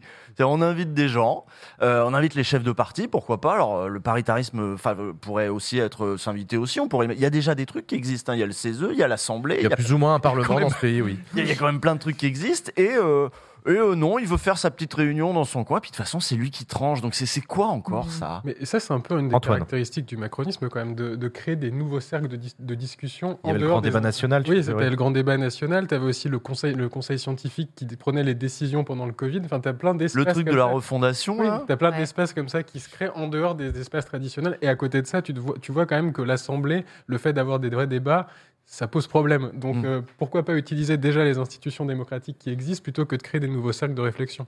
En Alors ils ont créer Baxit, hein, mais bon, c'est- Ce qu'a déclaré, oui, c'est vrai, il n'a pas créé Baxit. Euh, mais ce qu'a créé, euh, ce qu'a- ce qu'a- ce qu'a ce qu'a déclaré Olivier Faure, c'est qu'il ne voyait pas l'intérêt d'aller tenir la chandelle à un, à un grand moment de réconciliation entre la droite et l'extrême droite, euh, puisqu'il reproche notamment à Emmanuel Macron de vouloir accorder une des revendications de la droite et de l'extrême droite en ce moment, c'est la création d'un référendum sur le thème de l'immigration. Une, ré- une revendication historique du RN. Hein. Ah Pas oui, de- référendum sur l'immigration, oui. On veut faire Comme- un référendum comme, sur euh, l'immigration. Comme beaucoup de, revendications historiques du, du RN qui sont en train de juste devenir très monnaie courante dans les débats publics. Et personne, enfin bon, c'est très étonnant la manière dont euh, les choses se banalisent. Mais oui, sur ce, for- sur ce format Saint-Denis, on a effectivement l'impression que ça s'inscrit dans la longue lignée euh, de la création de bidules démocratiques de la part de la Macronie et que je pense qu'il y a une immense lassitude en fait parce que euh, mine de rien euh, accorder de l'importance et donner de la force à un processus comme un processus de, de transformation de la Constitution ça demande une espèce de, de profondeur politique qui doit se connecter à un moment à quelque chose dans le pays Mm. là en fait ces bidules démocratiques du fait que en fait leurs promesses ont été trahies de manière assez sy- systématique euh, exemple, la Convention citoyenne pour le climat, on demande un travail énorme, euh, du temps, les citoyens s'y sont vraiment pris au jeu et ont énormément mis euh, d'énergie et de- d'espoir dans ce processus, et finalement on le balaye euh, et on, on le on le prend pas en compte. Donc je pense qu'il y a- une lassitude. Il y a en fait ils sont plus du tout crédibles pour mener un processus démocratique, euh, et y compris une, tran- une transformation constitutionnelle. Donc, il y a un moment, il faut, il faut aussi avoir une espèce de, de, euh, de, solennité dans la manière dont on, on- et de sérieux en fait, prendre la démocratie au sérieux. Alors, et là, quand on en est au 16e 49.3, en fait, tout ce qui viendra comme, comme euh, proposition euh, de de démocratie euh, pour faire pour faire vivre ça dans le pays, je pense que ça c'est plus du tout crédible Mais, venant c'est- des qu'est-ce qui serait- en fait. mais qu'est-ce qui serait à la hauteur alors de cette crédibilité, euh, Antoine, du point de vue de l'opinion publique? T'en t'en parlais tout à l'heure du niveau de défiance. Qu'est-ce qui serait crédible comme mode de fonctionnement? C'est en fait, tu te rends compte que, alors, j'ai cité un grand homme, Emmanuel Macron, euh, qui le, le 12 avril 2002 nous disait euh, le fait de ne pas avoir de respiration démocratique pendant cinq ans n'est plus adapté à notre époque, qui puis maintenant nous dit notre constitution, hier comme aujourd'hui, peut-être même aujourd'hui davantage qu'hier, est pleinement démocratique. T'en redis l'année? Bah, 12 avril 2022 et aujourd'hui. Donc là, ça change en pas beaucoup de temps. c'est- Ouais. Euh, Et alors, qu'est-ce que t'en tires? Bon, en fait, c'est que c'est c'est vraiment pas à la hauteur hein, la réforme de la Constitution qui est proposée. hein. C'est-à-dire Pour l'instant, on sait pas trop ce qu'il y a dedans. hein. n'a pas grand Bon, chose. on voit très bien où ça va vu l'ambiance. hein. Mais en- en fait, tu, vraiment, il y a une vraie insatisfaction démocratique. C'est que Ouais. même si le gouvernement veut pas qu'on parle de crise démocratique, il y a quand même une crise de la démocratie représentative en Mhm. France. C'est-à-dire que quand tu demandes à l'heure actuelle aux, aux Français quel est le système de gouvernement préféré, ben, tu vois la démocratie représentative 44%, la démocratie directe 37%. Et des formes d'autoritarisme, 19%. Donc démocratie directe, on est juste 7 points en dessous de la démocratie représentative, et c'est même au-dessus de la démocratie représentative chez les moins de 35 ans. D'accord. Et ce que l'on voit aussi, c'est que quand les aspirations démocratiques elles sont pas satisfaites, c'est là où ça se tourne vers des, vers des demandes de plus grand autoritarisme. Donc euh, il y, a vraiment une nécessité de prendre en compte l'état de, de, la société à l'heure actuelle qui est vraiment, enfin qui n'est plus rien à voir avec ce qui se passait il y a 10, 15 ou 20 ans, mais qui demande davantage de participation politique. Et si ça, c'est pas pris en compte par le gouvernement et même par les partis politiques de manière plus globale, ça peut poser quand même grandement Bah, problème. Est-ce que le référendum, c'est pas une manière de le prendre en compte? Mais ça va, ça va. L'élargissement du référendum. C'est vrai que ça fait partie des trucs qui sont, qui sont identifiés comme un des, des- un des défauts de notre démocratie, c'est que ça fait 20 ans qu'on n'a pas voté un référendum. Oui, mais bien sûr, mais peut-être pourquoi, pourquoi commencer avec un référendum sur l'immigration? Enfin, Ça, c'est quand une même- question. oui, oui. C'est que évidemment que le référendum donnait davantage la parole à la population, c'est absolument évident. Mais euh, là, Et d'ailleurs, est-ce que est-ce que c'est même en soi une bonne, une bonne idée de faire des référendums sur des sujets sociétaux? Moi, je pense pas. Voilà, oui, c'est ce que j'avais dit. Ouais, Je- quand on vraiment, je suis pas tout à fait convaincu. Ne serait-ce que pour une raison très simple, c'est qu'un référendum, c'est une campagne référendaire qui dure plusieurs mois, euh, au cours duquel il y a des émissions à la télévision, à la radio, on s'engueule avec le camp du oui, le camp du non. hein, ça, c'est assez. J'allais dire c'est assez classique, mais ça fait 20 ans qu'il n'y en a pas eu en France. Vous verrez, les jeunes, ça, ça- il y a le camp du oui et le camp du non, et euh, il y a une égalité stricte de temps de parole. Je suis pas persuadé d'avoir envie d'avoir une campagne référendaire sur l'IVG, sur le mariage pour tous, sur la fin de vie, sur l'immigration. Je, je, trouverais le débat profondément nauséabond. Il y a des questions dont le seul fait de les poser, c'est déjà nauséabond en soi. Et je trouve que le sort des humains que sont les migrants, c'est déjà, par exemple, le genre de truc que je veux pas qu'on ait de campagne dessus, pour ou contre. Non, ça de- on aurait l'impression d'être sur CNews, quoi, finalement. Ouais. La multiplication des référendums dans un contexte où le, la démocratie est fonctionnelle, on a déjà par ailleurs un, un fonctionnement démocratique euh, euh, viable et où le débat public est sain et pas que le paysage médiatique est pas euh, dominé par euh, la- le fait que beaucoup de grands médias sont possédés par un petit nombre de personnes. Enfin, tout ça, ça, ça crée des espèces de préconditions au fait que s'il y a un, un référendum, on saura gérer euh, collectivement, démocratiquement ce débat. Là, j'ai peur que si on multiplie les référendums et surtout sur des, sujets sociétaux comme ceux-ci, en fait, ça va être, on- enfin, on va creuser encore plus des fractures dans l'opinion et ça va pas, enfin, le résultat sera pas, euh, sera, dira rien politiquement finalement parce qu'on n'aura pas eu le- un débat de qualité démocratique suffisante. Ça, je suis d'accord avec toi. Usul? Complètement d'accord avec Claire, c'est très important. En effet, si on engage, alors déjà une chose, euh, y, il y a quand même un aveu de, de, il y a quand même un aveu de faiblesse aussi de dire euh, finalement il y a qu'une politique économique qui peut être menée. Là-dessus, on fera plus de référendum. C'est fini. On nous demandera plus jamais notre avis sur de grandes orientations économiques. Il y en a, il y a qu'une politique possible, celle pour les entreprises, la croissance, etc. Donc parlons d'autre chose. Parlons d'immigration. Parlons de voilà. Et en effet, dans ce contexte-là, alors le contexte de- des tensions déjà en France, euh, qui est un pays qui est quand même travaillé par un racisme là en ce moment, mais en ce moment depuis quand même assez longtemps, avec une extrême droite qui monte, avec et là se dire ah, c'est bien, bah, allons-y avec le paysage médiatique dont tu, as raison de le mentionner, c'est-à-dire est-ce qu'on a les institutions, est-ce qu'on a euh, y compris les médias pour organiser ce genre de grande discussion qui est quand même en effet très sérieuse?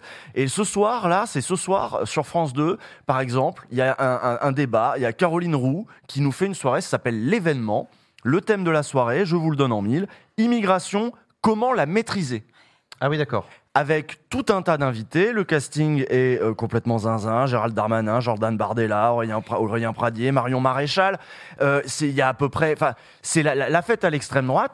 Et ça, tu parlais des médias détenus par des milliardaires. On pense à Bolloré, on pense à Bernard Arnault et quelques autres. là, c'est le service public. Ça, c'est le service public. Ce pays, la qualité du débat public dans ce pays, elle est désastreuse. Elle est, elle est, on est au plus bas. là. J'ai- on n'a jamais vu ça. Et c'est là-dedans que vous voulez organiser des référendums et des, des machins. Tu as raison. C'est, c'est, c'est, c'est- on, on va vers le mur. On va dans le mur là avec ça. C'est, ils jouent avec le feu, quoi. Claire Et donc, dans ce contexte-là, avoir que des espèces de, de pansements euh, comme ça, en créant des instances un peu ad hoc et en faisant croire qu'il se passe quelque chose, alors que les gens sont plus du tout euh, dupes du fait qu'en fait, euh, euh, ça, les décisions se passent au-dessus d'eux et sans eux, euh, je pense que ça nuit plus qu'autre chose en fait euh, au, enfin, à la qualité démocratique du débat et au fait que les gens à la prochaine élection euh, vont y réussir à y croire, à croire en quelque chose au moins et aller voter. Euh, ou alors ça va être euh, un vote de rejet euh, et euh, on va se retrouver avec, euh, avec l'extrême droite au pouvoir. quoi. Il y a aussi une autre option, on est en train de voir ça aux États-Unis, mais on a vu ça aussi en Pologne. Euh, mine de rien, les gens aussi se remettent à voter, beaucoup les femmes, sur les questions de leurs droits. Euh, mine de rien, le fait que l'extrême droite euh, ait été au- aussi agressif sur les droits des femmes a fait que ça a remobilisé aussi une partie de l'électorat qui ne votait plus en se disant ah merde la politique c'est important en fait. Mm. Là, je, je peux perdre le droit d'avorter. Euh, donc on l'a vu aux États-Unis, on est euh, très récemment Ah ouais. en Pologne. C'est pour ça que l'IVG dans la Constitution est prévu. Ça, ça date Ouais, d'ailleurs très ouais. directement de cette décision de la Cour suprême américaine. Donc on peut aussi voir des gens, les gens vont aussi se mobiliser, mais pour d'autres euh, d'autres thèmes maintenant. ouais. On aura l'occasion de continuer à en parler. Chers amis, il y a aussi une, quelque chose qui s'est passé dans l'actualité politique cette semaine. Il s'agit d'une sanction dont a écopé une, une députée, une députée de la France Insoumise, euh, à qui il a été reproché de ne pas jouer collectif. Je vous propose qu'on en parle avec la principale intéressée. Je vous demande d'accueillir sur ce plateau Raquel Garrido.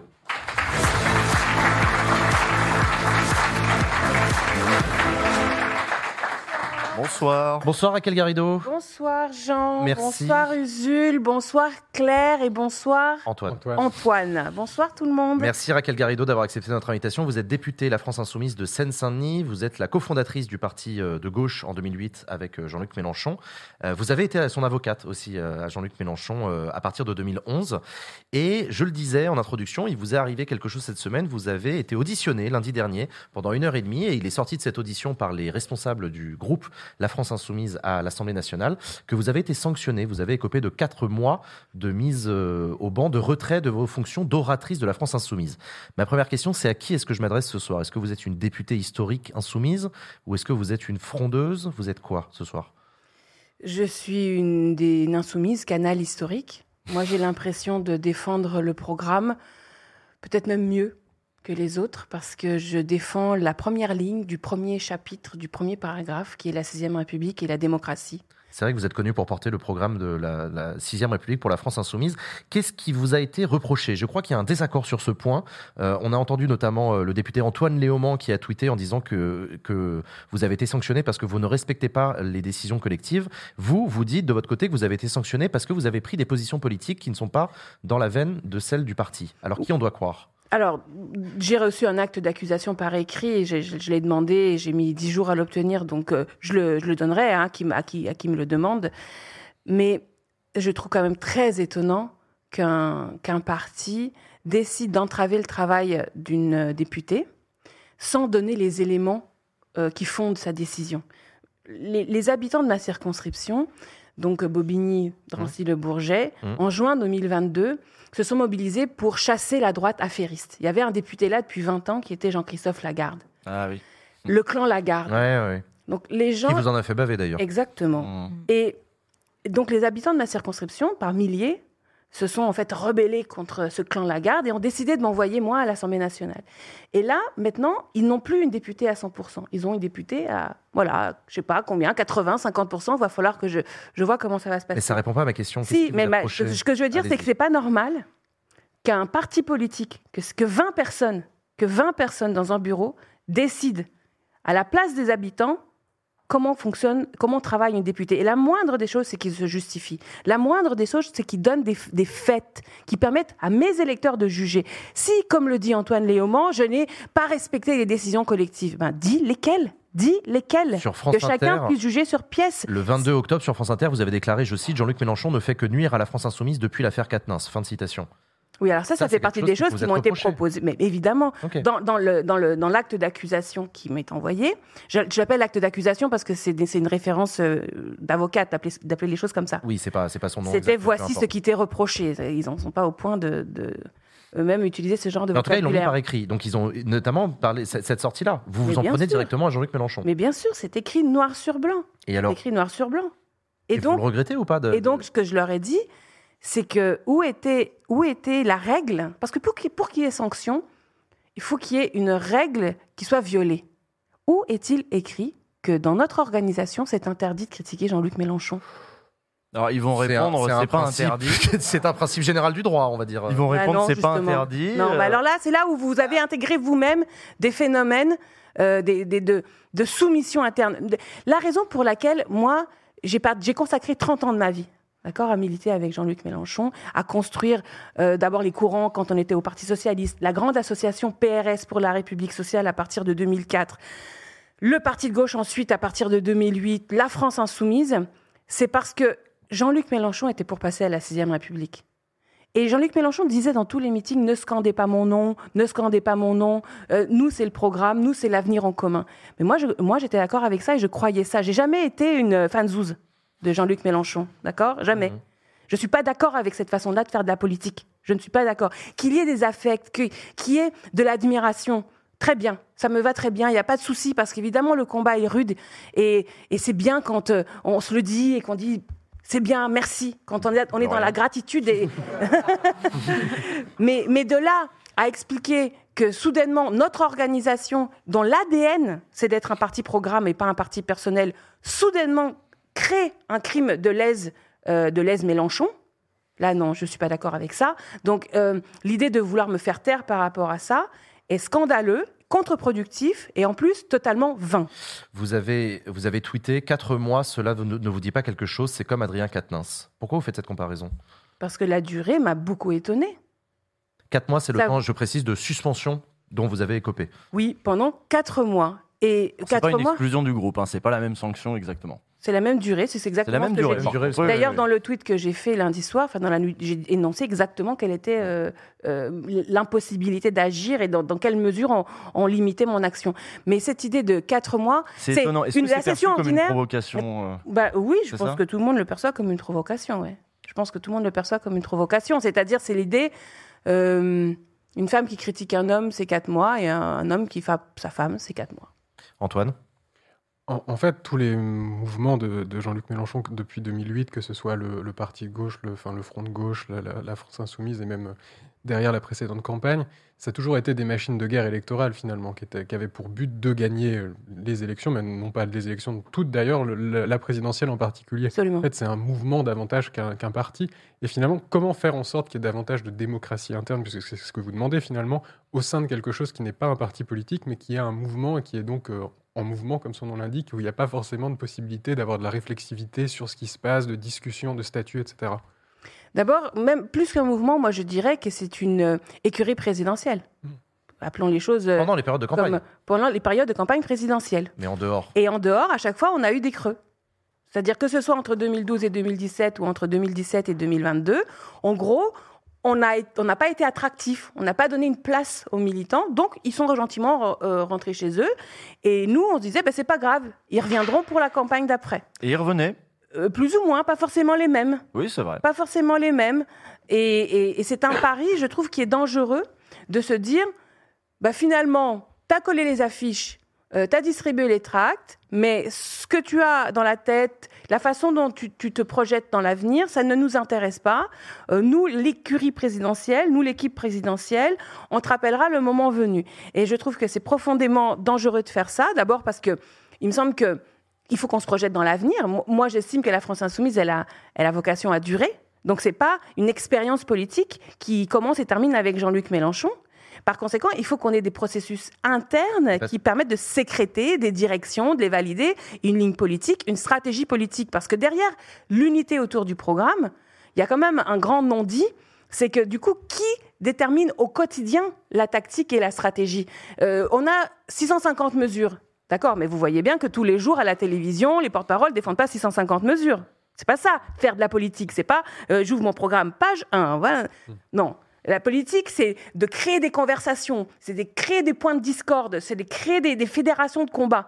Et donc, qui décide quelle est la priorité? Moi, je vous prends un exemple. Et c'est la question Tout comment simple. fonctionne ce parti. Ouais. C'est la question Bah, que je vais vous poser. Comment fonctionne? On sait qu'il n'y a pas de congrès, il n'y a pas de vote.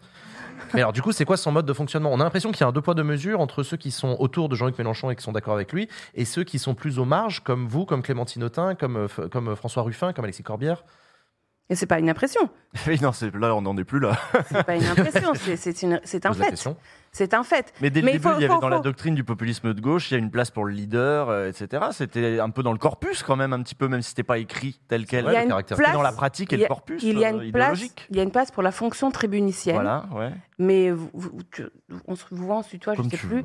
Euh, D'abord, il n'y a pas que le tribun qui avait une fonction tribunicienne, vous l'aurez remarqué. Il y avait des orateurs. On a, on a quand même euh, cultivé en notre sein l'art oratoire, euh, la capacité euh, de que ce soit dans les grands meetings, que ce soit dans les médias. Et moi, je suis aussi le produit de ça. Euh, même, même quand je décide, par exemple, de, de consacrer du temps professionnellement à l'intervention dans la télévision de masse, voire de la télévision de divertissement, Hanouna. on est Ardisson, Hanouna, et ainsi de suite, on est exactement dans la même fonction.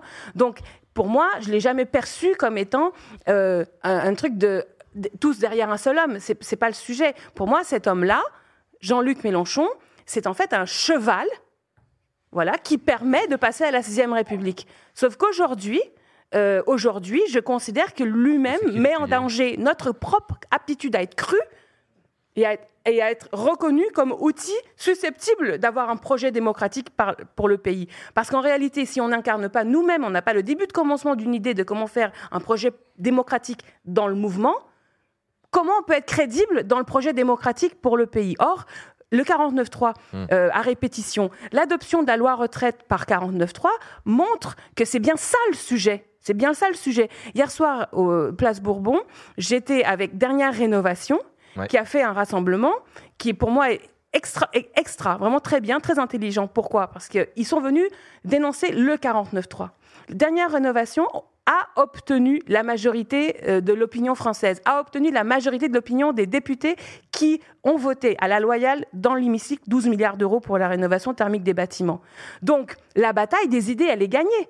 C'est quoi le problème? C'est que le président de la République concentre trop de pouvoir et dispose de ce pouvoir très spécial qui est une télécommande qui lui permet d'éteindre l'Assemblée nationale, donc la démocratie. Faites un parallèle entre Emmanuel Macron et Jean-Luc Mélenchon dans leur mode de fonctionnement. Ah.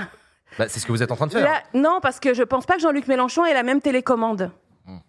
Non, il n'est pas président Bon, de la République. d'accord. Non, La preuve, la preuve, c'est qu'il ne peut Mais il pas est- Ah. éteindre Raquel Garrido. Hein? Bon, donc euh, ça n'est pas vrai. Et comme il peut pas éteindre les insoumis, il peut pas éteindre. C'est pas vrai. En fait, ça ne marche pas. Cette règle n'existe pas chez nous. Claire. Euh, de, de dire que une seule personne fait taire les autres. Et d'ailleurs, vous, avez- ce qui est quand même très frappant, c'est que depuis qu'ils m'ont sanctionné, ils sont tous sur les plateaux en disant mais non, c'est pas du tout parce qu'elle a critiqué Mélenchon. Alors, mais pas du tout. Bah, vous Pas du tout. Alors que, quoi? donc, je- ce que je vais faire, c'est que aux membres du, du, de- du groupe parlementaire qui me l'ont demandé, je vais donner l'acte d'accusation et chacun pourra voir ce qu'il y a écrit de, ce qu'il y a écrit dessus. C'est écrit noir sur blanc. Et c'est d'ailleurs ce sur quoi je me suis défendue dans la- l'audition pendant une heure et demie. Parce qu'à la fin, le communiqué, il n'a pas de rapport avec ce sur quoi je me suis, je me suis défendue. Parce que là aussi, il y a des procédures qui sont in- in- inventées au cours de l'eau, comme ça, qui changent tous les jours. Euh, qui... C'est pas possible. C'est pas possible. ouais. Euh, Aujourd'hui, on s'est on s'est félicité du fait que le Conseil d'État a annulé la, la dissolution de- des soulèvements de la terre. Parce que précisément dans un état des droits, il y y a des limites à, à l'arbitraire. Alors, ça- ça- mais chez nous, comment du coup être, euh, faire différemment? Nous aussi, on doit avoir des procédures. Si on te reproche quelque chose, il faut dire quoi? Il faut dire quelle est la règle violée Quelle est la règle violée? S'il n'y a pas une compréhension euh, admise de tout ce qui la règle existe, La discipline collective. Déjà, elle peut pas. Alors, discipline collective. Quelle est la règle collective que j'ai pas respectée Laquelle La discipline de groupe. Je sais pas, j'essaye de me mettre à leur Non, place. mais d'accord. Alors pourquoi ils ne le disent pas? Pourquoi ils ne le disent pas? Ils ont pris un exemple. Ils ont dit parce que euh, nous avions décidé de ne pas mettre la suppression de l'article 49.3 dans la niche parlementaire du 30 novembre.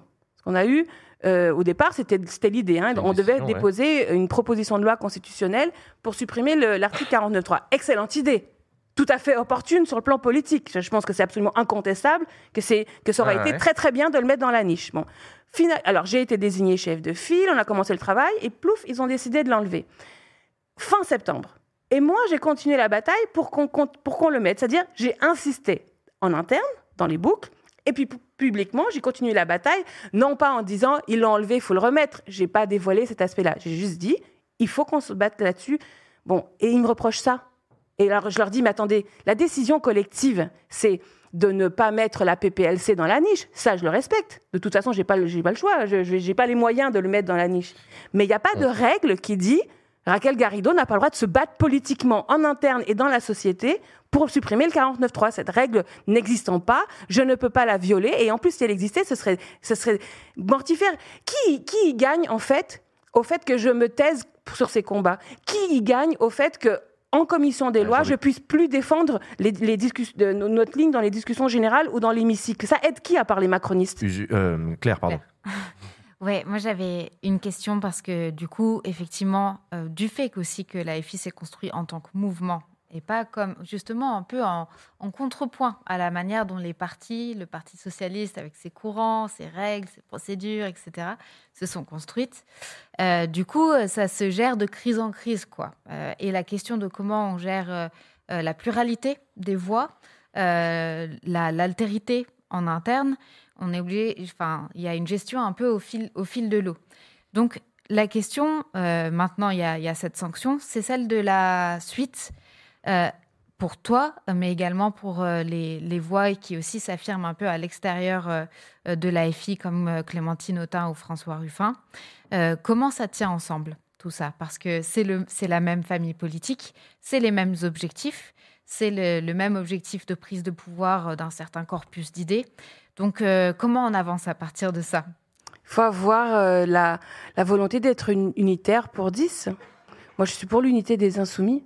Je suis pour l'unité de la NUPES. Je suis pour l'unité du mouvement syndical. Je suis pour l'unité du peuple.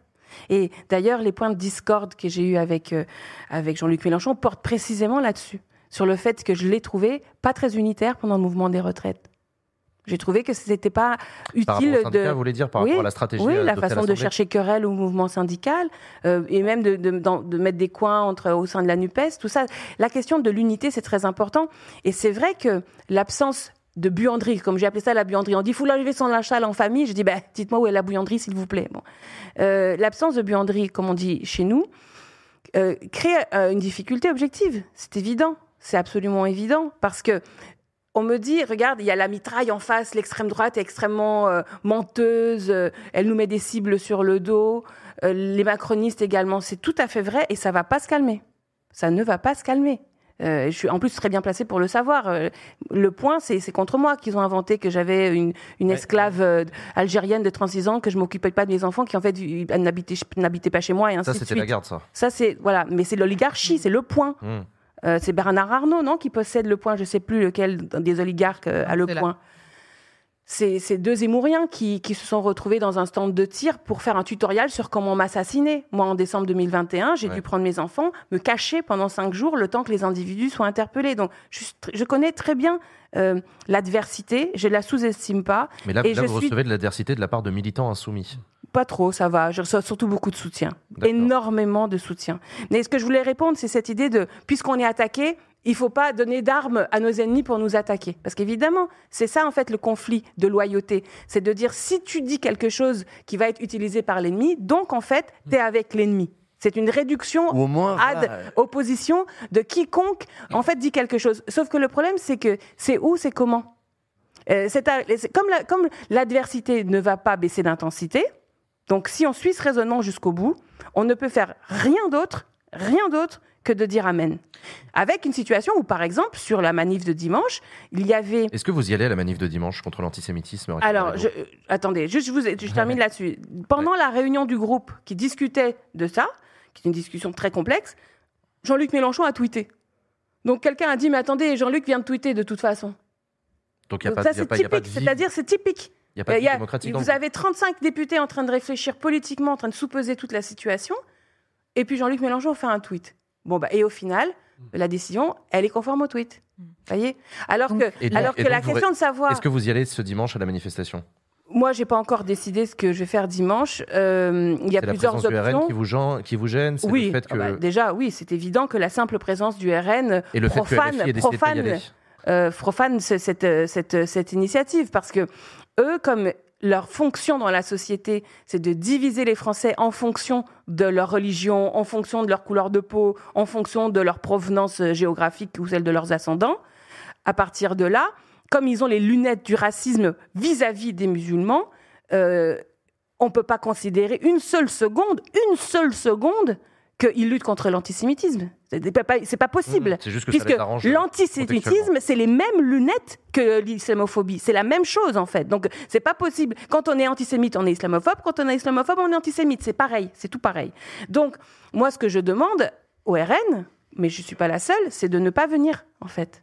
Si vous êtes vraiment sincère, Malheureusement, euh, c'est pour- pas vous qui organisez cette manifestation, c'est Yael Braun-Pivet et euh, Gérard Larcher pour Ouais. nationale et le Sénat. Ouais. Et jusqu'à Mais je présent, suis pas la seule à le demander. Même Stéphane je Séjourné a demandé euh, à ce qu'ils ne viennent pas. Il y a beaucoup de voix qui s'élèvent pour leur dire ne Président venez du pas. CRIF aussi. Président du CRIF Le aussi. président du CRIF également. Et, et puis d'ailleurs, d'ailleurs, attendez, euh, il y aura pas beaucoup de militants RN hein, parce qu'elle a dit j'appelle mes électeurs, mais ils sont antisémites, hein, donc euh, je veux dire, euh, euh, ça, je pense que le, se lever un Vous dimanche sous la pluie pas- pour aller dire euh, protéger les juifs, là, je pense que là, c'est un peu au-dessus de leur force, quoi, quand même. Donc, ils seront pas nombreux de toute façon. Donc, la question, c'est, c'est symbolique, c'est-à-dire, c'est la présence de Marine Le Pen, de Jordan Bardella, de. Falk, par exemple, c'est des négationnistes, etc.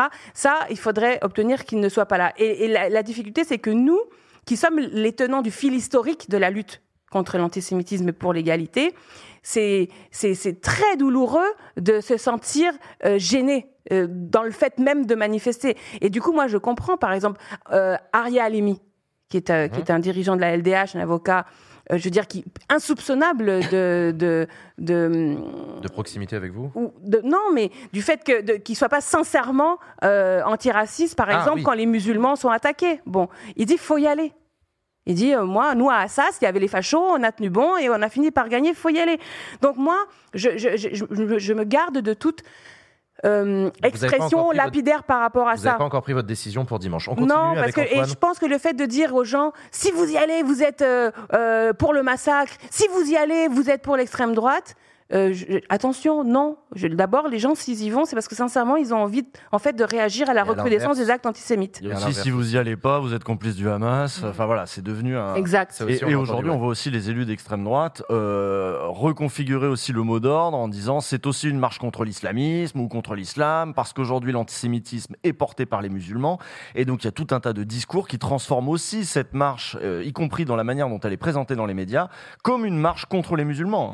Je, pré- je précise que François Ruffin, votre collègue, sera à Strasbourg dimanche dans une manifestation contre tous les racismes, je cite, où l'extrême droite n'est pas conviée. Oui, c'est ça. C'est très récent parce que notre collègue Emmanuel Fernandez, donc qui est élu de Strasbourg, nous a indiqué que euh, la LICRA à Strasbourg a été très claire euh, lorsqu'elle a déposé donc euh, l'appel pour une manifestation dimanche en disant le RN vous n'êtes pas bienvenu.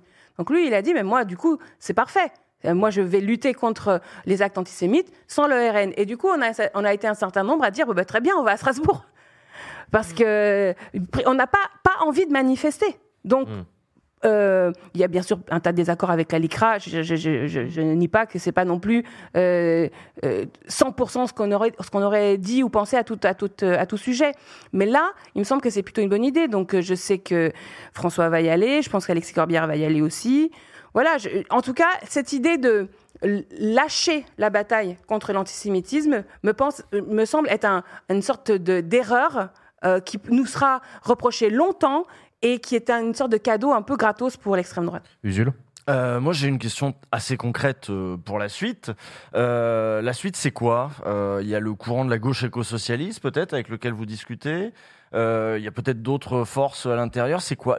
L'alternative, c'est quoi? Parce que même s'il s'agit de rompre avec le mélenchonisme, c'est-à-dire avec Mélenchon, euh, le prochain candidat de la gauche derrière le grand candidat, celui dont on espère qu'il représentera assez largement la gauche euh, dans, le, sillage de la NUPES à la prochaine présidentielle. Si ce n'est pas Mélenchon, il faudra quand même qu'il ait l'assentiment de Mélenchon.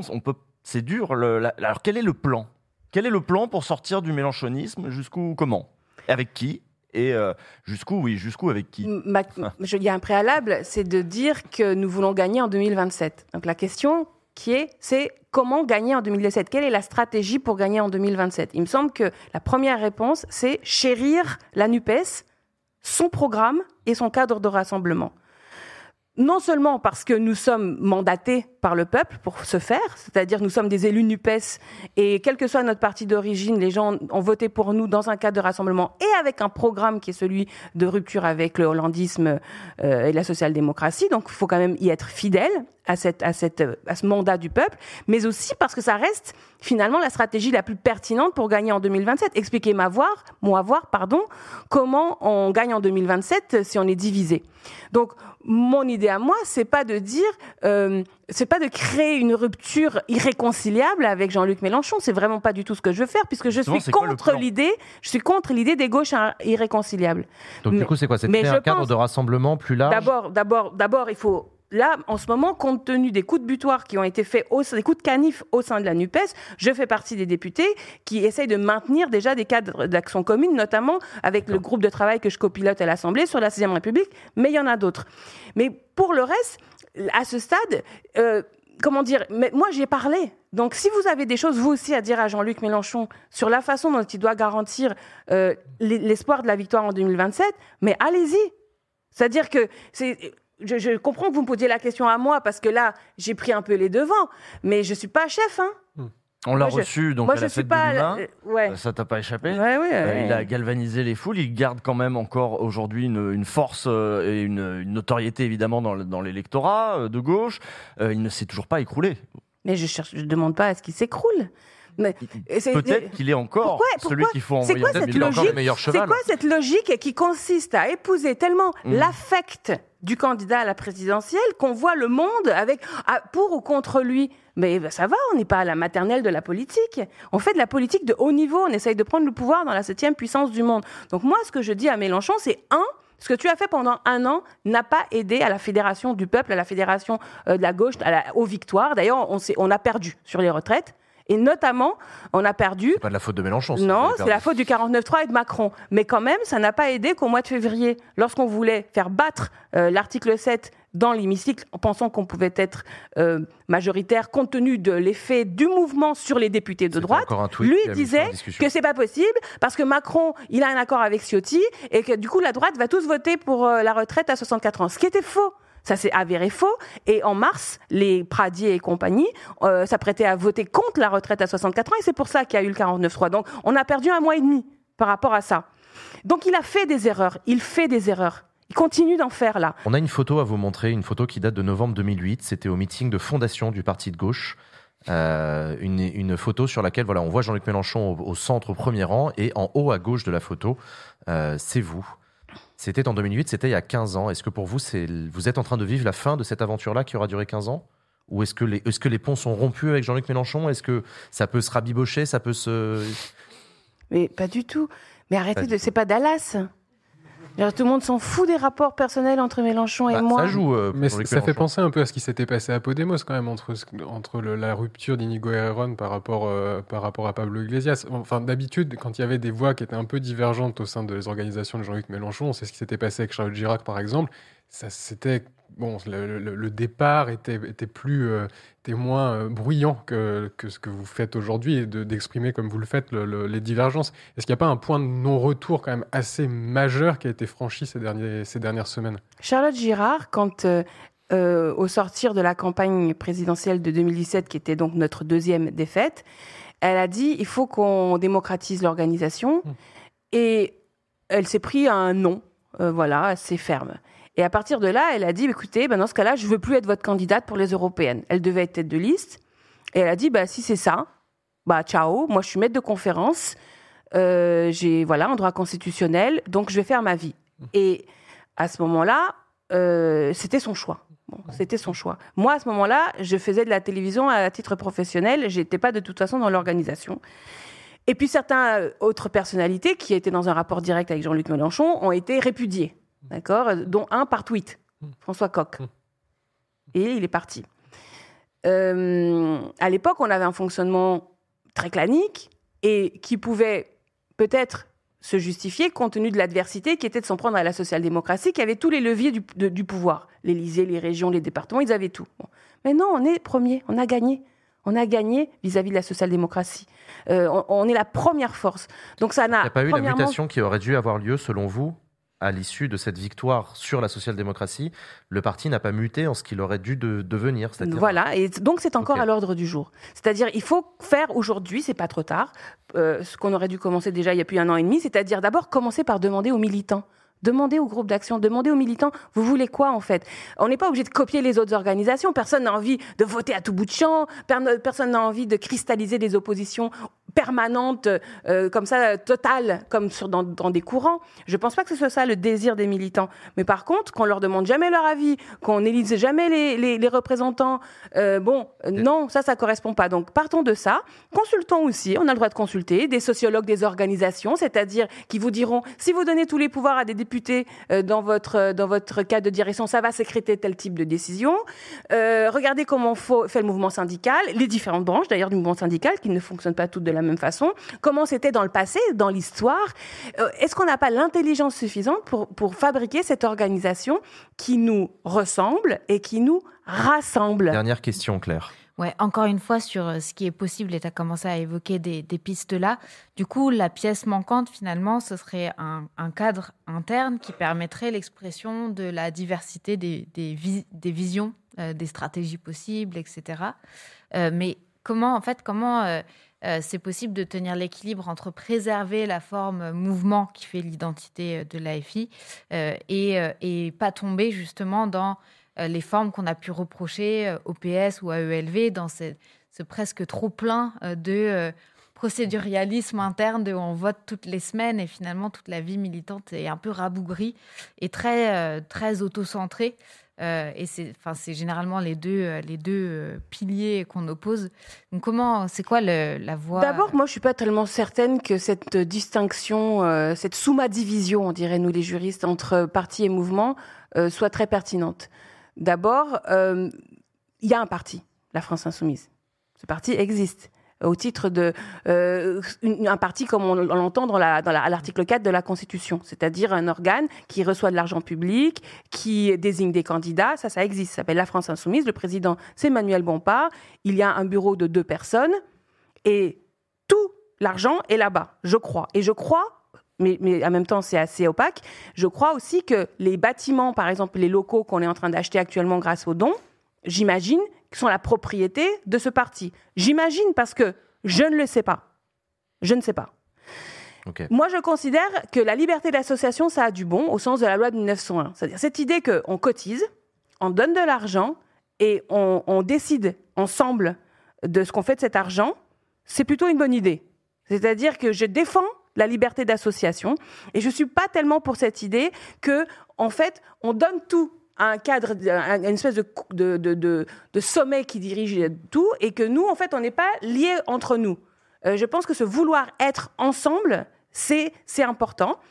Et du coup, ben, mouvement, pff, ouais, enfin, oui et non. C'est-à-dire que c'est plutôt, à mon avis, une excuse pour pas donner la possibilité aux militants d'adhérer et euh, de pouvoir co-gérer, avoir une certaine forme de contrôle, euh, pas rigide encore une fois. C'est pas l'état d'esprit des militants insoumis et insoumis. C'est pas des relous, c'est pas des procéduriers, c'est pas leur idée. C'est pas du tout leur idée.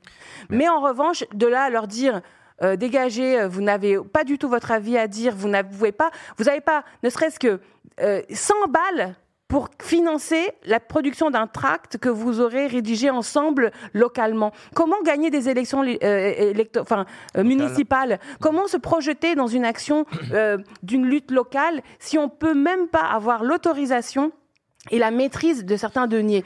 Là, là, il y a beaucoup, beaucoup encore de, de, de chemin et d'espace pour s'améliorer, et je pense pas que ce soit très compliqué. Merci beaucoup Raquel Garrido d'avoir accueilli, d'avoir accepté notre invitation sur le plateau de. Backseat. Je vous laisse quitter le plateau. Merci beaucoup. On va enchaîner nous les amis avec une séquence que vous attendez, c'est le retour du jeu à la con. C'est parti pour le jeu à la con.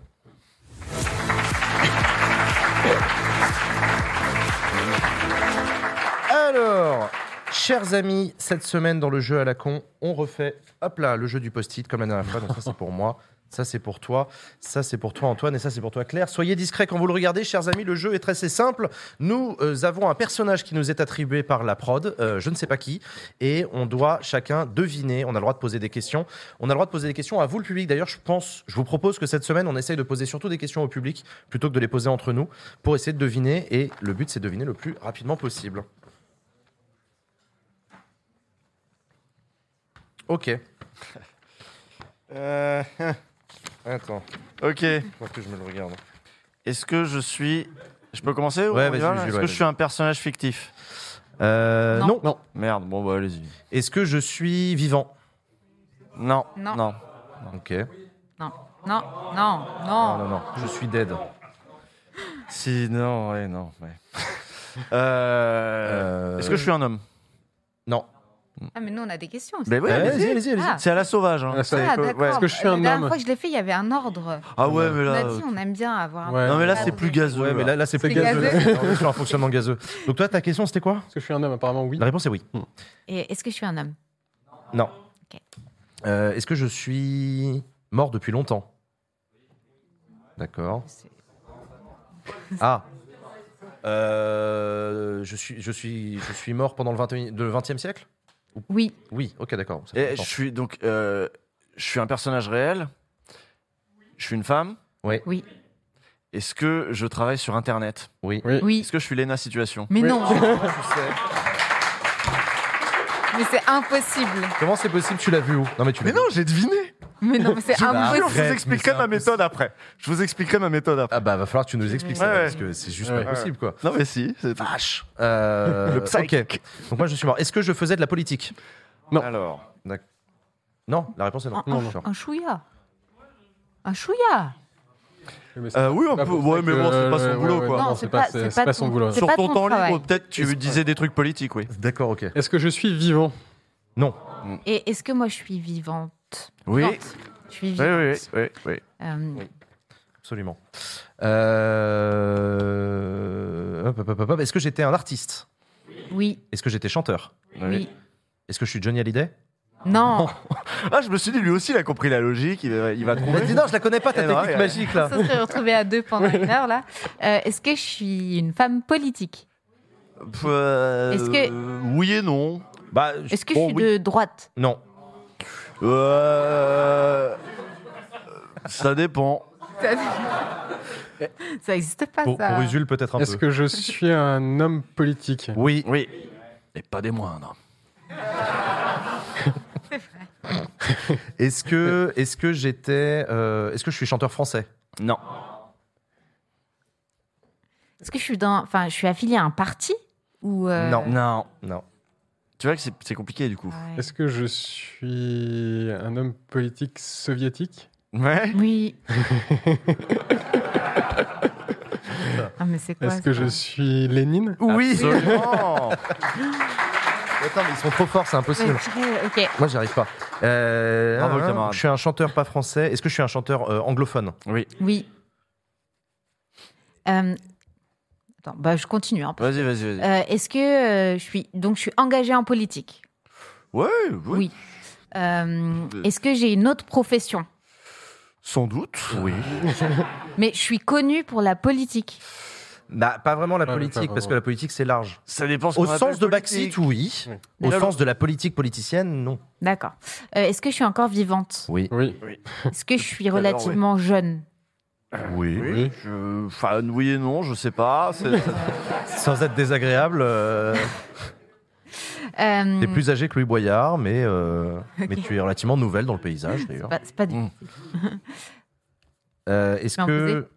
T'as dit quoi? Non, je demandais. euh, Je passais Non, la main. non, j'ai pas posé parce que moi, moi, j'y arrive jamais à ce jeu. Euh, chanteur anglophone Ouais. mort, Mm. euh, chanteur anglophone mort. Euh, est-ce que je suis que chanteur ou est-ce que je suis aussi guitariste? Est-ce que je suis un rappeur?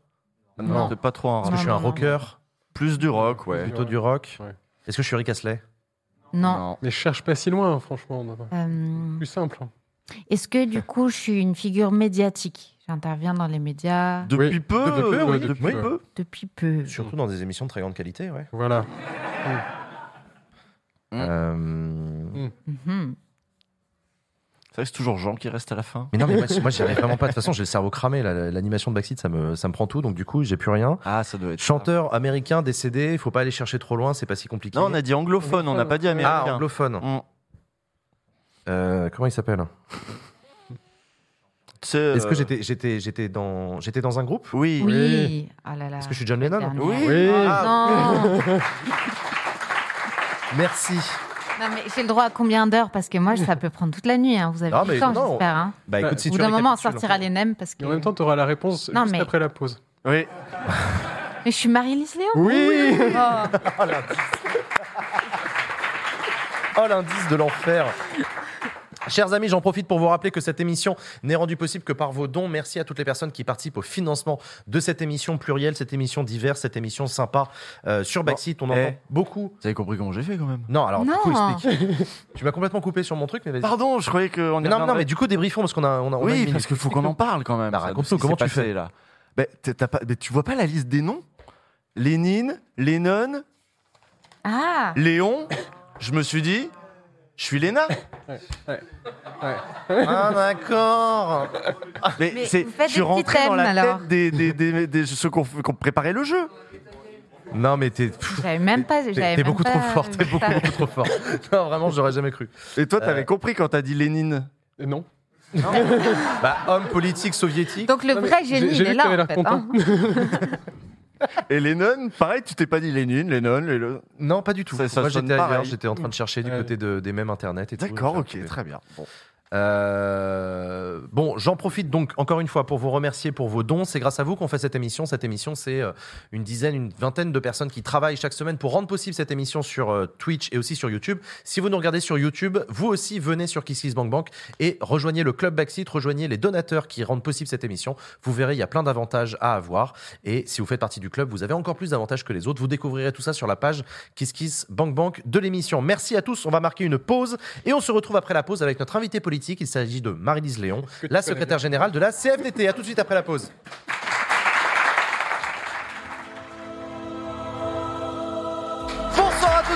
Bonsoir et bienvenue sur Backseat, chers amis. Bonsoir, merci le public d'être avec nous. Vous êtes merveilleux, vous êtes magnifiques, merci d'être avec nous. Bonsoir si vous nous regardez en replay euh, sur YouTube. Bonsoir si vous nous regardez en direct sur Twitch. Et bonjour aussi si vous nous écoutez en podcast. Chers amis, on se retrouve dans cette deuxième partie de cette émission Backseat en ce jeudi. On va recevoir notre invité politique de la semaine, la secrétaire générale de la CFDT, Marie-Lise Léon. Mais avant ça, la chronique que vous attendez toutes et tous, c'est parti pour la vie d'Adèle.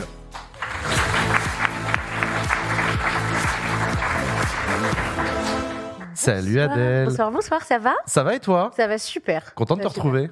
Oh, ils sont beaux encore, oh là là, mais ils sont de plus en plus beaux toutes Mais les oui. semaines, ce public, c'est fou. Mais oui. Euh, Qu'est-ce qui s'est passé la semaine dernière? Bah, il n'y avait pas Backseat. Ouais, ça c'était très Du triste. coup, on sait pas. Il s'est passé un autre truc. Hmm, c'était pas Halloween, c'était la Paris Games Week. Ah, c'était la PGW, mais ah oui. tu, tu l'as. Ouais. Ah pardon, la PGW. C'est toi là ouais, tout à fait. en blonde. Euh, et tout le monde politique rêvait d'y être hein, à la PGW, comme tu dis. Tout le monde y est allé de son petit tweet ou de sa photo. hein, la ministre de la Culture, euh, il y a de la création de l'art, c'est moi. Euh, le ministre des Sports, euh, non, c'est de l'e-sport, c'est Moa. Euh, ministre de l'économie, euh, c'est de la thune, c'est moi. Et évidemment, le ministre du numérique, là, genre, c'est sur Internet, les gars, c'est moi, c'est moi. Mais il y avait d'autres personnalités euh, moins attendues. Enfin, moi, je- j'étais plus surprise. Ah, c'est sûr. Sérieux? Ouais, ouais, Qu'est-ce qu'il ouais. fout la PGW Mais pourquoi? Nicolas Dupont-Aignan, je sais pas. Alors moi, je me suis dit, c'est des électeurs potentiels, c'est pour moi. hein. Alors, il y Mais avait il sait ce que c'est Assassin's Creed Bah, oui, oui, apparemment. Pardon, mais. Il a même fait des rencontres passionnantes. Ah hein, bah, il je l'a me mis dans, doute, son, doute. dans son tweet. Alors, il y avait aussi un stand gendarmerie nationale, notamment pour alerter euh, sur la cybercriminalité. d'anonymat sur Internet. Donc si vous êtes victime de cyberharcèlement ou autre, il est tout à fait possible de déposer plainte en gendarmerie. Et si vous n'avez pas l'occasion ou si vous avez peur d'aller euh, rencontrer des gendarmes, il y a aussi des applications ou des sites Internet D'accord. Euh, je sais que l'ambiance est pas ouf, mais plutôt que euh, si vous avez peur de rencontrer les gendarmes, je- euh, plutôt que de créer des, des moyens de porter plainte sans aller à la gendarmerie, est-ce qu'on n'essaierait pas plutôt bah, de faire en sorte de ne pas avoir peur des gendarmes? Je sais pas, je pose, je pose la question. Et d'ailleurs, j'ai peut-être un début de, de solution pour plus avoir peur, parce que alors que les gendarmes présentaient un outil d'entraînement du GIGN en réalité virtuelle, le, le gendarme a, a dit ça. Je vous laisse écouter.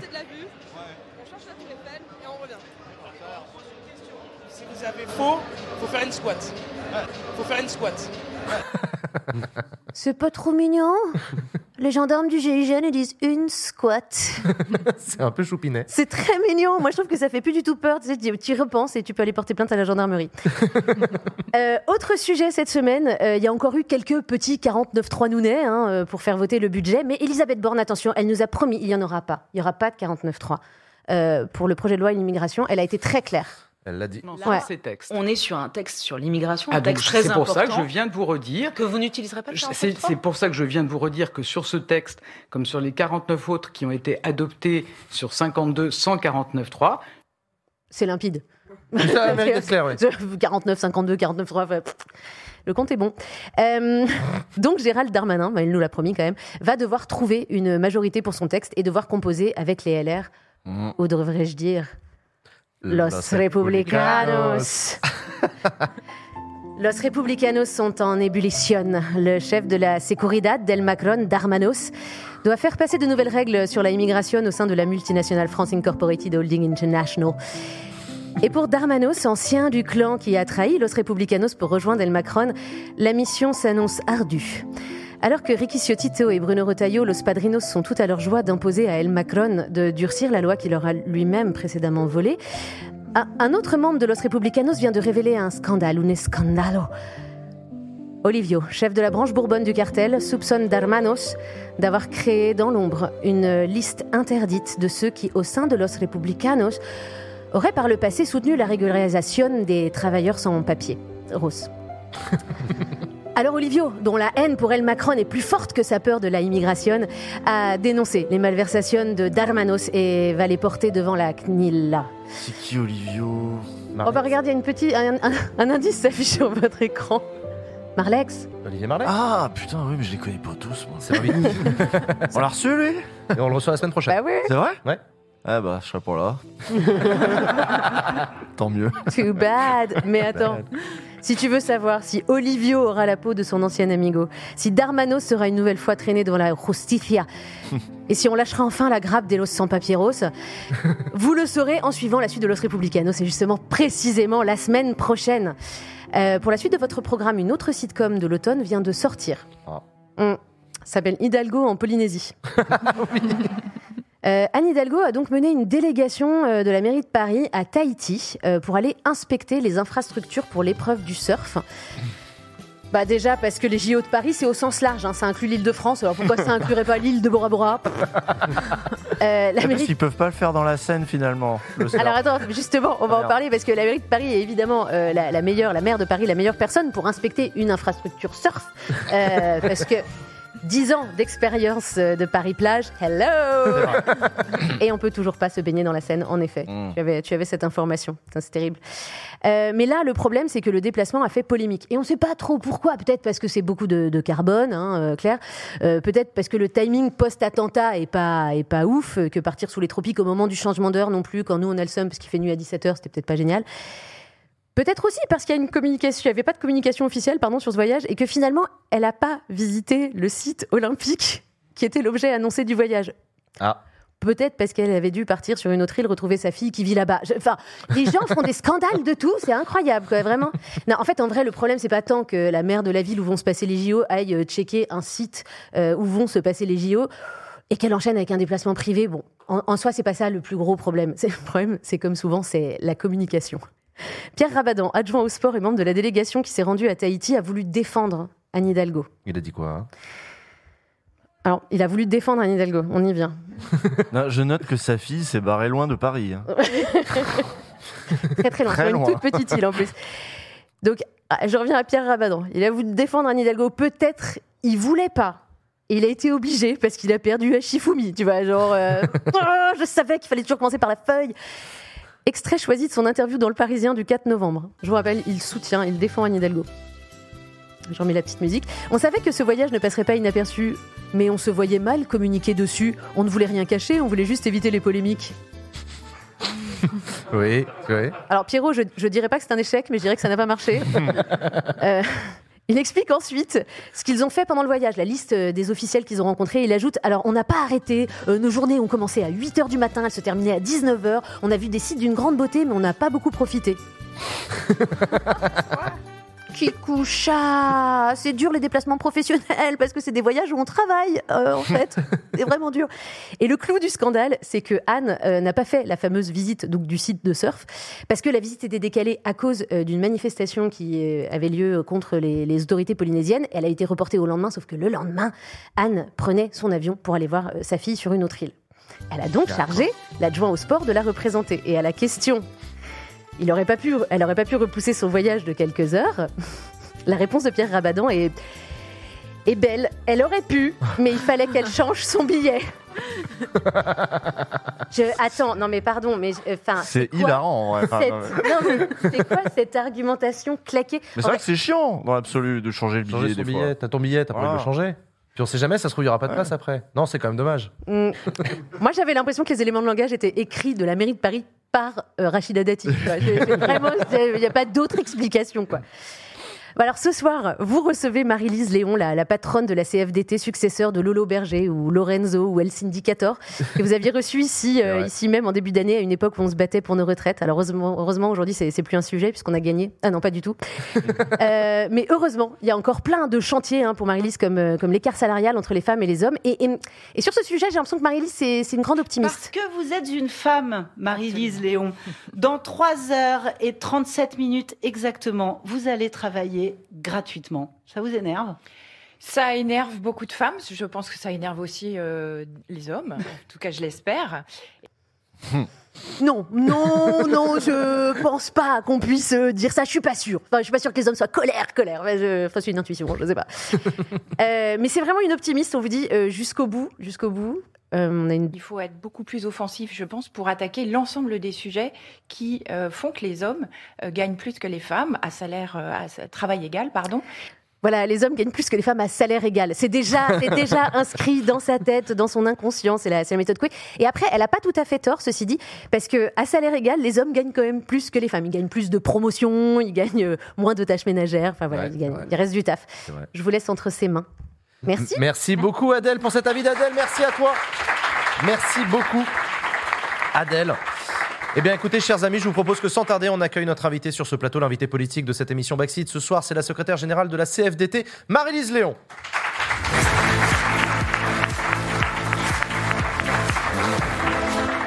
Bonsoir Marie-Lise. Léon. Merci d'avoir accepté notre invitation sur le Merci plateau de Backseat. Euh, euh, Adèle vous a présenté rapidement en, Ouais. vous- en vous- en Elle parlant de vous comme d'une hein. grande optimiste. ouais, oh ça ouais. va, ça aurait pu Il y a pire. encore quelques petits calages euh, Mais médias. c'est euh, normal, vous êtes la secrétaire générale de la CFDT, premier, syndicat de France chez Mm. les travailleurs du privé. Et vous êtes, vous l'êtes depuis juin dernier. Vous, le syndicalisme, je crois savoir que c'était pas automatique, c'est pas une culture familiale particulièrement. Pas Comment tout. vous en êtes venu? C'est quoi votre tout. parcours? Mon parcours, euh, c'est euh, c'est l'industrie. J'étais responsable sécurité environnement euh, dans plusieurs boîtes. Et, euh, et le moteur premier, ça a été la question de la santé et sécurité au travail. Et au-delà de ça, un peu, de façon un peu plus intense, ça a été le, l'engagement syndical, c'était le- l'enjeu de la du respect au travail en fait. J'ai beaucoup Le de- respect au travail Respect et dignité au travail, ce qui était exactement le discours de ce qu'on a entendu aussi dans les cortèges euh, au début de l'année. Ouais. Parce que voilà, il y a des, il y a des, il y a des, salaires, euh, des salariés, pardon, des travailleurs euh, aussi dans les fonctions publiques qui euh, qui n'arrivent pas à se faire respecter au travail, respecter leurs droits, respecter euh, ne serait-ce voilà ce qui, ce qu'ils sont et ce qu'ils font. Voilà. Alors, une autre particularité, vous êtes à la tête de la CFDT en cette année 2023, qui est une année particulière puisqu'on a connu le- le- la bataille des retraites, donc Ouais. qui a finalement été perdue par le Front syndical. Mais c'est, on a aussi vu le retour du Front syndical uni Mhm. entre la CFDT et la CGT. Est-ce qu'on est en train d'assister à une nouvelle ère? Bah oui, je pense qu'il y a une nouvelle. Enfin, euh, ne serait-ce que sur le sujet des retraites, c'était euh, important et indispensable qu'on puisse voilà parler d'une seule voix. Après, il y a, on était huit organisations syndicales dans le dans cette intersyndicale et je pense que c'est bien qu'on ait pu euh, faire front ensemble sur un sujet aussi important. Est-ce que ça continue ce front ouais. uni? Est-ce que vous êtes toujours aussi unis avec les autres bah, on est, euh, organisations oui, on est. Alors, euh, je sais pas ce que vous appelez uni. Après, on n'est pas, on n'est pas devenu une seule organisation syndicale. Donc, forcément, on a chacun nos, nos caractéristiques, nos marques de fabrique, les sujets qui nous tiennent plus ou moins à cœur. Et, euh, et donc, on continue, on continue de se parler, on continue de, d'avoir des, des propositions communes, euh, notamment sur les questions d'égalité salariale. On est, euh, voilà, c'est, c'est un sujet sur lequel on a des choses à porter ensemble. Après, on n'a pas forcément les mêmes priorités ou les mêmes. Qu'est-ce qui voilà, vous tient moins à cœur?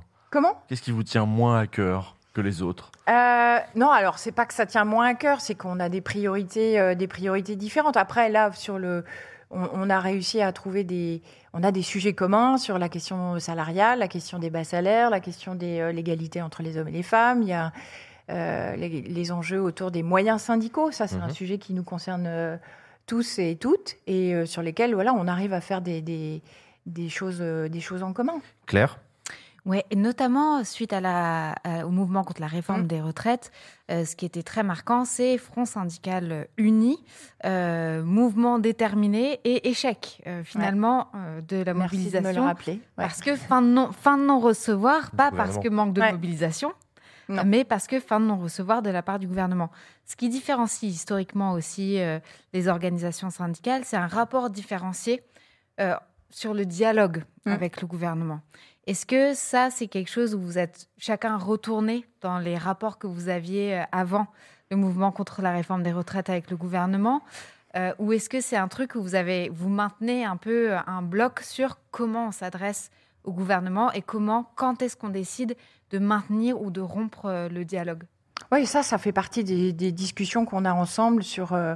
Voilà, qu'est-ce qu'on peut porter ensemble et quels sont les moyens qu'on peut dé- voilà, déployer ensemble ou pas ensemble. Euh, un exemple, on, a, on, on parlait des, des questions d'égalité salariale et de, des salaires en général. Le gouvernement nous a dit on fait une conférence sociale, donc euh, c'est l'ensemble des organisations syndicales, l'ensemble des organisations patronales et le gouvernement.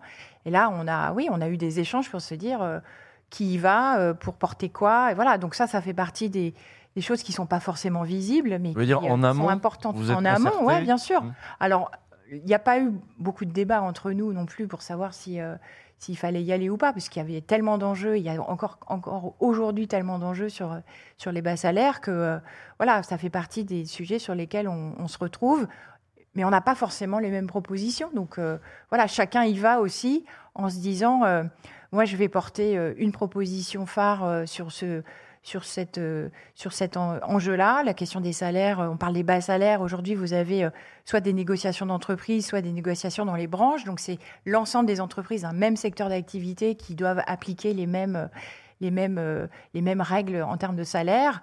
Euh, on a, nous, des, on a voilà, priorisé cette question des, des branches et de se dire, aujourd'hui, il y a des, des entreprises qui ont des coefficients qui correspondent à des salaires qui sont sous le SMIC. Ça existe encore en. France.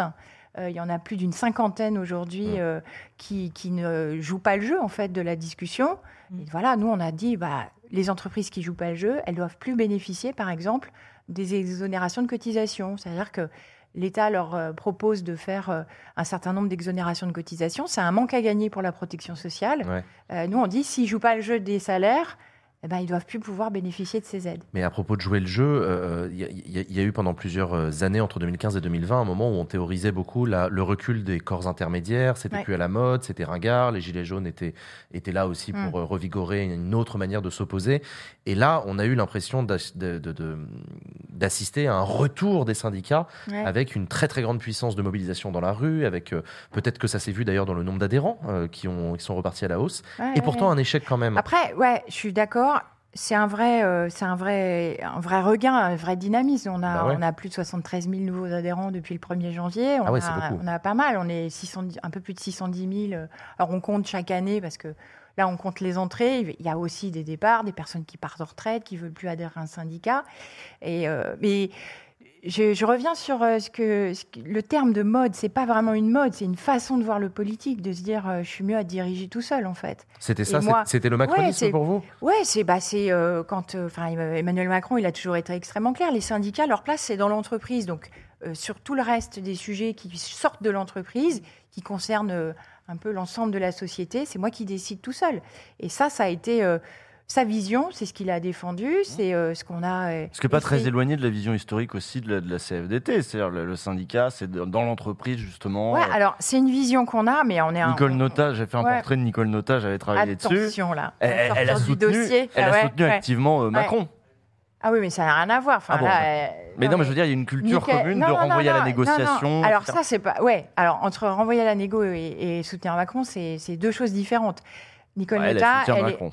Elle soutient elle- mais elle est plus syndicaliste depuis, depuis plus de 20 ans. Voilà. Donc. Il y a eu une on peut- rupture depuis. On euh, peut avec avoir Laurent une vie Berger. après le syndicalisme Après aussi. François Ouais. Chirac, après euh, au moment de Laurent Berger, il y a une rupture avec une certaine manière de- d'envisager le syndicalisme euh, qui a Non, été je dirais pas que c'est une rupture. Le, le- Moi, ce que, ce que je pense d'important, c'est que le syndicalisme, il évolue aussi avec le temps. Quoi. Il évolue, il s'adapte. Euh, il y a des... Ça ne veut pas dire qu'il faut euh, accompagner tous les changements tels qu'ils se présentent. Mais euh, le militantisme et le syndicalisme dans les années 90, ça n'a rien à voir avec les années 2000, 2010, 2020.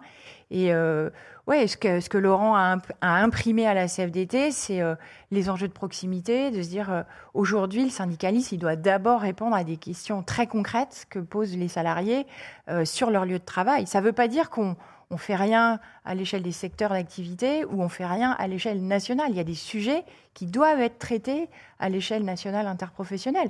Exemple, euh, les retraites. Là, on fixe des règles pour tout le monde. Ça concerne euh, voilà un ensemble de, de salariés euh, euh, importants. On, on a négocié un accord. euh, euh, sur les retraites complémentaires, là je vais rentrer peut-être dans des, des Non, non, détails non, mais qui vous important. paraissent euh, éloignés, mais les retraites, donc il y a un régime général qui est Ouais. géré par l'État, il y a un régime complémentaire euh, pour les salariés du privé qui est géré uniquement par les organisations syndicales et patronales. Et ben là, C'est on a- l'Agir Carco Agir Carco, Et exactement. c'est- c'est c'est ce dans quoi le gouvernement a tenté à un Alors, moment de piocher un peu de Bah, à un moment, je pense que l'idée est toujours en tête. et Ah, ça a ils pas ont- Il y a un petit. Oui, oui. Je croyais ils qu'il ont- était revenu en arrière. Non, Ouais, ils feront ils ça ont- dans un an, globalement. Ah bon, d'accord, Donc, ok. bah, ça, c'est euh, peut-être même avant même. Ouais. Donc, on a quelques, ouais, quelques inquiétudes sur le fait qu'ils soient quand même, euh, ils n'aient pas complètement oublié cette idée. Et donc, euh, quand on négocie à l'échelle nationale interprofessionnelle, c'est-à-dire que ça concerne tous les salariés, que vous soyez à Besançon, euh, à Mulhouse ou à, à Bayonne, vous avez les mêmes droits. Et ça, c'est important qu'il y ait cette égalité. Et donc, on- voilà, quand on négocie, on a, on a revalorisé le, le- comment dire, les, ces pensions complémentaires, et c'est 13 millions de personnes qui sont concernées. Antoine? Euh, Aujourd'hui, quand on regarde les enquêtes, il y a à peu près un Français sur dix qui se considère euh, proche d'une cer- d'une certaine manière de, de la CFDT. Et quand on, re- enfin, donc pas syndiqué, mais proche de la Mm. CFDT. Quand on regarde le, le- comment ces personnes ont voté, on voit qu'au premier tour de la présidentielle, à 41%, elles ont voté pour Emmanuel Macron. Comment vous vous positionnez du coup en tant qu'organisation par rapport euh, au gouvernement C'est pas compliqué en tant que CFDT avec une base sociale qui est finalement assez pro-gouvernementale de s'opposer au gouvernement? Non, alors là, c'est aucun. Non, on n'a pas de. Parce que moi, ce qui me. euh, Mon interlocuteur, c'est le, gouvernement, mais pas que. Et, et je trouve qu'il passe souvent sous les radars. Ceux qui, avec qui on discute et qui doivent prendre leurs responsabilités, c'est les employeurs. Donc, moi, moi, mon interlocuteur premier, c'est l'ensemble des organisations patronales. Et c'est avec eux qu'il faut pouvoir discuter, négocier, euh, comme on le fait, euh, on l'a fait sur Agir Carco, on le fait sur l'assurance chômage. Et voilà, je pense que euh, on n'est pas. je pense que c'est important de, de marquer aussi la différence. On n'est pas un parti politique, on n'est pas un mouvement, on est une organisation syndicale. Notre cœur de métier, c'est le travail, l'emploi, les conditions de travail. Est-ce qu'il a et, pas un- et ma cause première de cœur, la question du respect des droits et de la dignité au travail. Est-ce qu'il n'y a pas un réinventer un rapport entre le politique et le syndical? Euh, on a déjà eu l'occasion de parler de la charte d'Amiens sur ce plateau à plusieurs reprises avec votre prédécesseur Laurent Berger. Euh, on a vu pendant la, la séquence des retraites encore une fois qu'il y avait eu, ça, il y avait, ça avait grésillé sur la ligne entre la France insoumise Mm. et euh, le France et le- et l'intersyndical. Euh, Est-ce que il y a aussi eu une époque où le, le- la CFDT c'était la succursale du PS, c'était le volant syndicaliste du Mm. PS, que la CGT c'était le volant syndicaliste du PCF. Tout ça, ça renvoie à des vieux souvenirs. Ouais, dans, dans quoi est-ce qu'on se projette années là? 70, hein, Mais oui, c'est ça. 80. Bah ouais, Mais ça a c'est- été structurant. loin, c'est Ça a loin. été structurant. Bah, je pense qu'il y, a deux choses. Moi, je, tiens, à, on va pas faire- refaire le débat sur la charte d'Amiens. Donc, euh, est-ce qu'il faut euh, un lien structurel entre les syndicats et les partis politiques? Moi, je pense que non. Ça fait partie aussi de l'émancipation au travail euh, d'un travailleur, d'être euh, voilà, d'être sollicité pour euh, comprendre les enjeux de son entreprise et qu'il puisse participer aux décisions. Et ça, c'est vraiment le cœur de métier euh, voilà, du, syndicalisme. Après, euh, le rapport aux politiques, il, il, se pense à chaque, à chaque moment, de, voilà, en fonction des périodes, en fonction de l'histoire. Euh, si aujourd'hui, euh, la question, elle se repose euh, de façon extrêmement concrète, c'est que je pense qu'on on voit globalement euh, un mouvement... un mouvement politique qui est un peu en perdition, je le dis comme je le pense. Euh, et que si à un moment le syndicalisme est revenu euh, sur le devant de la scène, c'est aussi qu'il a comblé un vide un peu interfédéral euh, de capacité d'action de certains partis politiques ou mouvements. Voilà, donc nous on est extrêmement clair, donc ça ne veut pas dire qu'on ne se parle pas non plus. Euh, et c'est hyper important qu'à un moment, on est, nous, euh, organisation syndicale, on ne fait pas les lois, euh, on n'est pas, euh, on n'exerce pas le pouvoir politique comme le font les politiques, mais je pense que c'est, on a trop, euh, quand on, on- on parle des relations qu'il y a pu y avoir précédemment, moi ce qui me dérange, c'est les partis politiques qui, doivent, qui expliquent aux syndicalistes ce qu'ils doivent penser. C'est ça le problème. Et ça, vous, avez vous avez eu le sentiment de l'avoir vécu? Euh, oui, De la moi part je l'ai vécu. Mélenchon pendant non, le- bah, on va retraites pas focaliser sur Jean-Luc Mélenchon. Je sais qu'on parle beaucoup de lui en ce moment, hein, peut-être un peu trop, mais euh, ouais, je pense que je pense qu'il faut que chacun comprenne que euh, on a chacun notre rôle et on est hyper utile, chacun dans notre rôle, et qu'on peut pas, euh, voilà, tout mettre dans tout et faire en sorte que euh, et que chacun soit libre aussi Mm. de voilà de s'exprimer quoi. Usul? Et pourtant, la, la bataille des retraites, du coup, s'est terminée quand même sur un échec, euh, malgré cette unité syndicale. Mm. Euh, une des leçons que tire de cette euh, séquence euh, Sophie Binet, c'est les gens sont pas assez encore syndiqués, le mouvement était encore trop faible. Euh, Il n'y a pas encore assez de masse, il n'y a pas encore assez d'organisation en fait des travailleurs, Mm. dans- dans- dans- et, et les conséquences, c'est- l'échec. Vous, vous partagez ce constat ou vous pensez Ouais. qu'il y a, d'autres explications? Bah, je pense qu'il y a euh, ce qu'on s'est dit en premier, c'est-à-dire qu'on a un, un exercice du pouvoir extrêmement vertical et un, un gouvernement qui pense qu'il peut décider tout seul. Mais quand je dis euh, on se sent euh, ignoré, nous, organisations syndicales, vous allez euh, vous poser la question à des.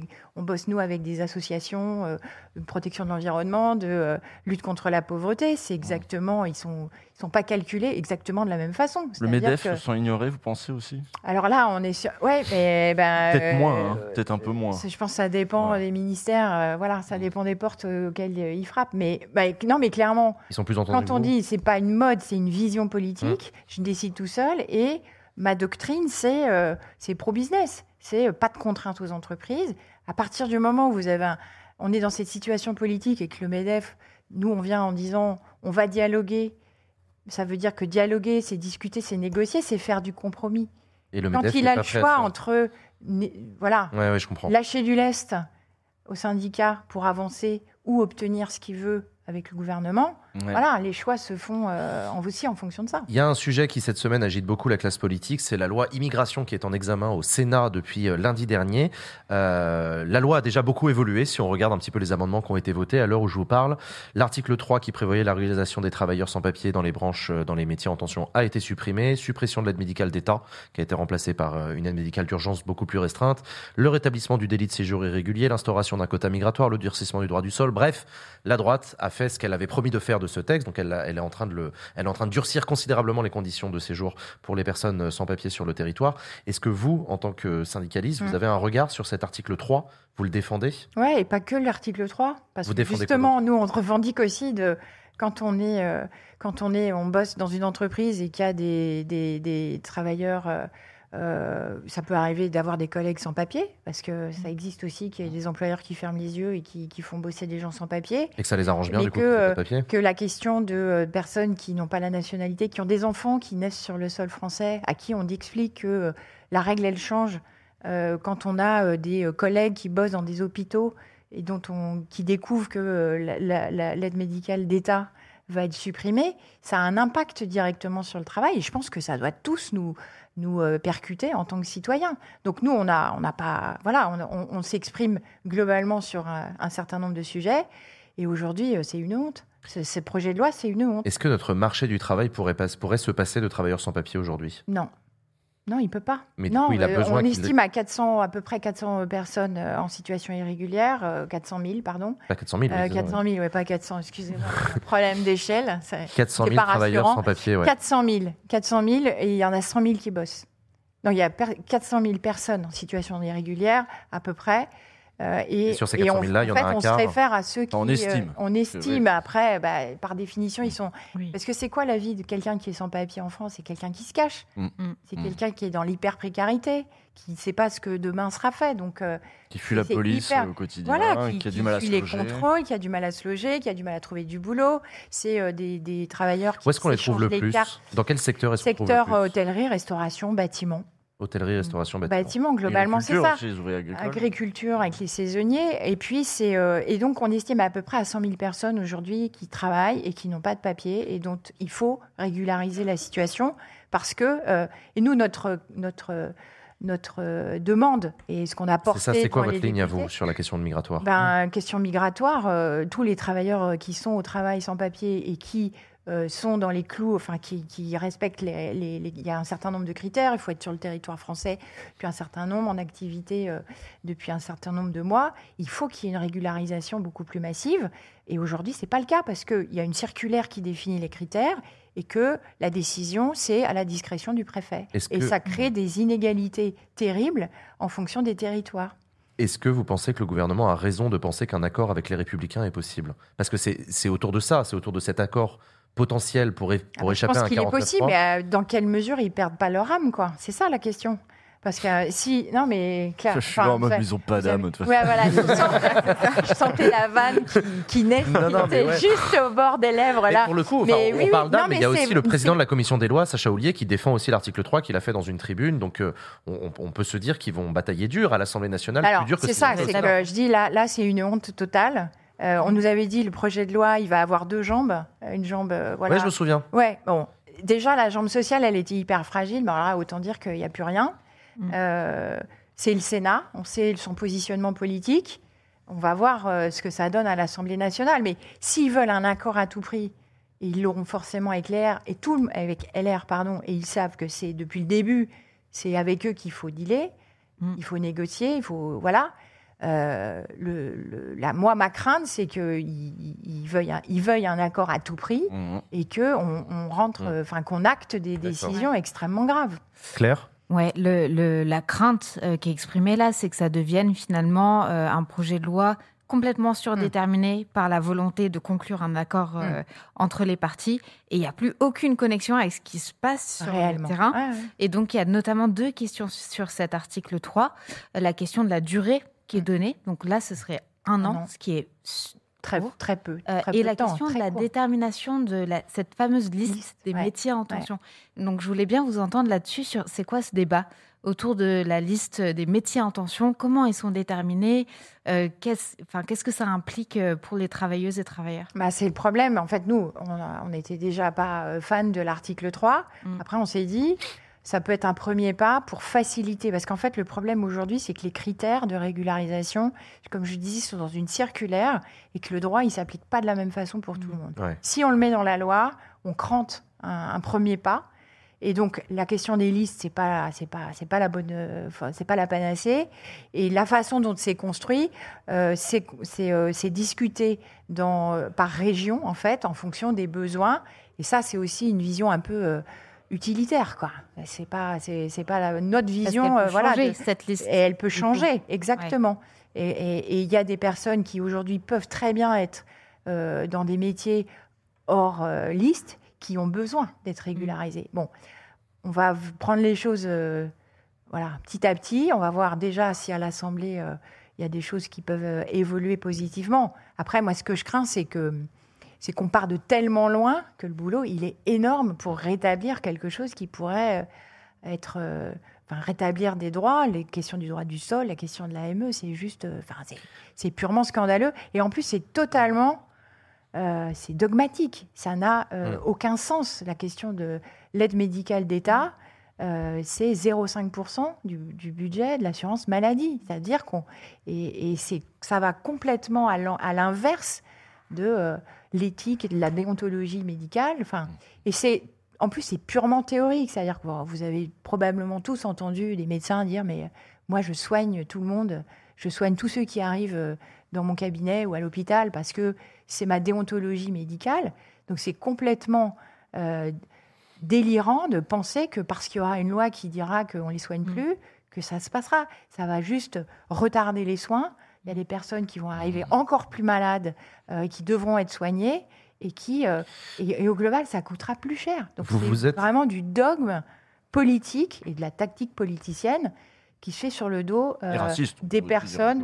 Ouais, et Oui. c'est et c'est ouais ouais c'est ouais c'est c'est bah ouais c'est. Non, mais oui, on peut Bien dire- on sûr. peut- faut le dire de temps en temps. C'est c'est un vrai sujet de euh, c'est ouais je, Vous vous êtes déclaré ouais c'est raciste ouais. Vous Ouais. vous êtes déclaré favorable aux sanctions au civil et au pénal contre les chefs d'entreprise qui euh, emploient des travailleurs non déclarés. La C- La CFDT Ouais, la Ouais, CFDT, bah, Est-ce oui, que vous êtes favorable à ce qu'il y ait des sanctions qui soient prises contre les employeurs? Parce que s'il y a des Oui, travailleurs parce sans papier, est c'est aussi qu'il y un- a des patrons que ça, que ça arrange. Bah oui, oui, c'est un, un mécanisme dont, dont certains employeurs euh, tirent bénéfice et, euh, et, euh, et qui, qui, du coup, font en sorte, mais ça, c'est valable sur euh, pas mal d'éléments en matière de droit du travail, où il n'y a pas vraiment de sanctions, il n'y a pas assez de contrôle, parce qu'il n'y a pas assez de moyens non plus dans l'inspection du travail. Donc ça fait On a partie du- des ouais. sujets qui doivent être... euh, On a du mal à voir une stratégie gagnante euh, pour les débats à l'Assemblée là-dessus. Oui, je vous vois pincer des lèvres, mais moi aussi, Ouais. j'ai du mal à voir. On On voit bien ce qui est en train de se passer au Sénat, mais il y a un côté pas de surprise, c'est le Sénat, on connaît. Ça, on fallait pas s'attendre à autre chose. Maintenant que ça va arriver à l'Assemblée nationale, on a du mal à imaginer euh, une stratégie victorieuse pour les tenants de l'article 3, même si ce n'est qu'un service minimum pas suffisant. Hmm. Bah, on Vous va voir. euh, moi, je pense que non. Alors, de- non. Alors, si on, ne fait que se, dé- se désespérer, on fait plus rien. Donc, euh, nous, je pense qu'il y a des. Je pense que la majorité présidentielle, là, les groupes Renaissance, euh, euh, et, et voire même quelques centristes. Il y a moyen de, il y a moyen de, de- de- d'en faire évoluer certains. Et euh, il y en a qui sont convaincus, qui ne sont pas forcément sortis du bois. Donc, euh, je pense qu'il faut, il faut faire ce boulot auprès du- des parlementaires. Et à l'Assemblée, il va aussi falloir les votes LR. Quoi. Comment Et en même temps, à Mm. l'Assemblée aussi, il va falloir les votes LR, euh, des LR Ouais. de Éric Ciotti. Ouais. Et il ne sera pas pour euh, le maintien de l'article 3. Non. Il l'a déjà dit à plusieurs reprises. Antoine Mais, mais plus globalement, est-ce que vous attendez encore quelque chose de ce gouvernement qui a, Ouais, alors, bah, qui a quand même, qui a théorisé en 2017 la, la fin des corps intermédiaires et une relation hyper verticale entre le pouvoir et, et le, et la population, sans, sans le- les syndicats en particulier, qui a quand même été extrêmement sourd à toutes les Mm. revendications syndicales pendant la, la réforme des retraites, malgré le fait qu'il y avait des, des centaines de milliers de personnes, voire des millions de personnes dans la rue au moment de cette manifestation. Est-ce que vous attendez encore quelque chose des années à venir ou vous êtes juste en train de vous dire vivement 2027 et qu'on passe à autre chose? Ouais, alors je suis pas sûre que le passage à autre chose en 2027 soit plus réjouissant. Donc euh, c'est déjà un point. Non, mais c'est Ouais, aussi vrai, un sujet vrai. et la responsabilité, elle est aussi d'abord de ceux qui gouvernent aujourd'hui. Et, euh, et donc euh, moi, j'a- j'a- j'attends qu'ils mettent en pratique aussi ce qu'ils nous ont dit en juillet. On va changer de méthode, on va associer les organisations syndicales. Et quand on passe, voilà, quand on passe au- aux travaux pratiques, il faut qu'ils puissent, ils soient en capacité aussi de prouver qu'ils ont, ils ont envie de, de faire différemment. Aujourd'hui, euh, moi, j'ai pas, pas, voilà, pas la preuve. Et, et, mon rôle, moi, en tant que responsable syndical, c'est de dire, euh, je vais pas attendre trois ou quatre ans les bras croisés, quoi. Donc, euh, donc ça veut dire, c'est mener la bagarre et, et- et être, euh, voilà, exigeant vis-à-vis du gouvernement, mais c'est aussi euh, aller chercher ceux qui essayent de toujours passer sous les radars, c'est les employeurs. Enfin, en matière d'emploi et de travail, c'est quand même les principaux concernés. L'autre sujet d'actualité, c'était la conférence sociale. C'était euh, la seule chose qui avait été annoncée par Emmanuel Macron à l'issue des rencontres de Saint-Denis de- d'août dernier. C'était donc le 16 octobre dernier au, au Conseil économique, social et environnemental que le gouvernement a convié Mm. les syndicats et, les- et le patronat à euh, dialoguer pour une première étape de discussion. Il en est sorti la création d'un haut conseil des rémunérations, euh, la refonte de l'index d'égalité professionnelle, les conditions des aides euh, publiques aux entreprises qui ont été revues. Bref, un certain nombre de choses qui ont déçu votre collègue Sophie Binet Mm. de la CGT qui a dit, bof, tout ça pour ça. Est-ce que c'est votre sentiment aussi? Est-ce que ça a servi à pas grand-chose, cette conférence Bah, moi, j'ai dit c'est utile, mais, euh, mais euh, franchement, c'est que ça peut être qu'un début. Quoi. Moi, il y a un point que je note qui est hyper important, c'est que un gouvernement qui brandit la valeur travail, j'aime pas le terme, je mets entre guillemets parce que c'est pas c'est pas ma vision. euh, ils ont enfin reconnu qu'il y avait des travailleurs pauvres en France. Parce qu'avant, il le- c'est-à-dire Bah non, ça veut dire quoi? Formellement, ça veut dire quoi? Formellement, de dire bah, on a un problème de pouvoir d'achat de gens qui bossent et qui n'arrivent pas à vivre de, dignement de leur boulot. Ok. Ça, c'est pas un discours qu'on avait entendu jusqu'à Parce que maintenant. Jusque-là, il disait euh, les problèmes de pauvreté sont en fait des problèmes d'emploi. Il suffirait Ouais, qu'il y ait des emplois de bosser. et les gens seraient pas pauvres. Et- Eh ben si, quand même. Ouais. Et là, donc, Mm. c'est déjà. Donc c'est déjà un bon moi, point. je pense que c'est déjà un, un point sur lequel on peut s'appuyer pour dire bon, il suffit pas de dire que les gens, euh, s'ils ont envie de bosser, ils peuvent bosser. C'est un peu plus compliqué que ça. Euh, c'est beaucoup plus, euh, c'est plus complexe. Et sur la question euh, notamment des, salaires, il y a la question du niveau des salaires. Il y a la question d'accéder à des temps complets. Aujourd'hui, un des premiers critères qui explique les écarts salariaux, c'est que les femmes n'arrivent pas à accéder à des emplois à temps complet. Donc elles, elles cumulent des petits bouts d'emploi par-ci par-là pour pouvoir essayer de faire des temps pleins et c'est pas c'est pas facile et voire c'est impossible. Et puis euh, dans l'égalité euh, entre les hommes et les femmes, un des premiers, euh, un des points clés aussi de cet écart, c'est qu'on n'a pas la même progression. Je dis on parce que vous êtes un Mmh. homme et je suis une femme. Non, mais c'est vrai, c'est vrai. Et, euh, et un des sujets, c'est la question de la parentalité. Quand vous êtes une femme euh, sans enfant, les écarts salariaux sont autour de 5-7% avec un homme. Quand vous arrivez à trois enfants, c'est 31% d'écart. C'est-à-dire qu'il y a un sujet Ouais. quand, dans le déroulement de carrière qui euh, doit être posé. Et donc ça, c'est aussi un des sujets qui a été abordé à la conférence sociale. Après, je dirais pas tout ça pour ça, parce que voilà, on a permis de Au moins, il y a ça qui a trancher émergé. un certain nombre mais de ça ne peut être qu'un début. Ah bah oui, non mais si là on va juste passer tous pour des guignols, si on dit oh, c'était super et on a obtenu des trucs, on a réussi à parler de sujet, ça n'est pas suffisant. Usul Il y, a- il y a autre chose qui va parfois creuser euh, les écarts salariaux, ça va être euh, euh, le, le- le fait pour le patron, des patrons, de, les employeurs de distribuer des primes. Ouais. Euh, et parfois, en effet, par exemple, les femmes peuvent être moins présentes, euh, peuvent faire moins de présentéisme, comme on dit, euh, et vont parfois aussi avoir moins de primes. Les primes, c'est une place à l'arbitraire. Les primes ne permettent pas de cotiser à la retraite. Les primes, la prime Macron de fin d'année, etc. C'est devenu, c'est devenu un, un- un- une vraie euh, composante de, de- de ce qu'on ne peut plus appeler vraiment salaire, mais de la rémunération de manière générale, euh, au détriment du salaire, qui lui d'ailleurs ou- ouvre des droits, euh, etc.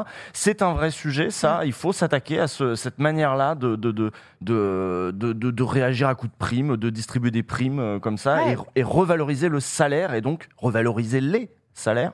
Absolument. La question du pouvoir d'achat, parce que moi, je fais pas un déplacement, je, fais, je vais dans des boîtes euh, deux, trois fois par semaine, je fais pas un déplacement sans qu'on me parle du pouvoir d'achat. Et la question, et, et le sujet central, c'est mon salaire, Mm. mes évolutions salariales, et en fait, comment mon travail est reconnu. C'est ça le salaire, c'est comment mon, ce que je fais tous les jours est reconnu par mon employeur, qui me dit, voilà, combien je te paye pour ça, combien mes compétences, voilà, j'ai de l'expérience, comment ça c'est reconnu? Et en fait, aujourd'hui, euh, voilà, il y a des secteurs d'activité, je pense aux aides à domicile, par exemple, les nettoyeurs, euh, la propreté, les agents euh, sécurité, euh, sécurité privée, où on considère que, comme ce sont globalement des emplois euh, dits peu qualifiés, il n'y a pas de compétences particulières, donc euh, c'est, c'est- en fait, c'est le SMIC pour tout le monde. Quoi. Et ça, c'est pas acceptable. Claire? Oui, je- euh, une question spécifiquement sur quelque chose autour duquel on, on tourne, mais cette question de l'égalité euh, salariale homme-femme, euh, il y a quand même eu euh, des fenêtres d'opportunité pour que le gouvernement acte des choses euh, Mm. là-dessus.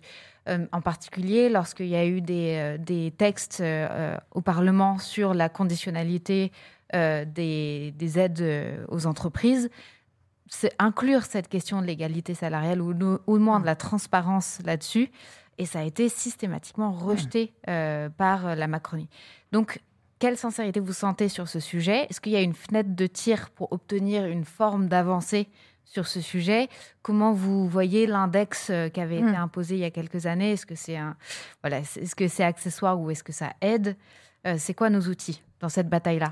Bah, il y a effectivement euh, la question des exonérations, la conditionnalité et, euh, et les sanctions. Je pense que si on durcit les sanctions et qu'on les applique, euh, ça peut aussi dissuader euh, et ça peut forcer les entreprises à regarder de plus près et, et de- d'avoir envie de, travailler concrètement sur les- la réduction des écarts. Euh, après, comme je le disais, on a un gouvernement qui veut pas de contraintes aux entreprises, donc c'est c'est pas forcément une petite musique qu'ils ont envie d'entendre. C'est pas pour autant qu'on on le rappellera pas. Notamment, on doit travailler sur cette une nouvelle version de l'index. L'index égalité euh, homme-femme, c'est une note qui est donnée aux entreprises qui qui C'est une note donne publique? Comment C'est une note publique Ouais, c'est public, ce qui traumatise beaucoup de boîtes.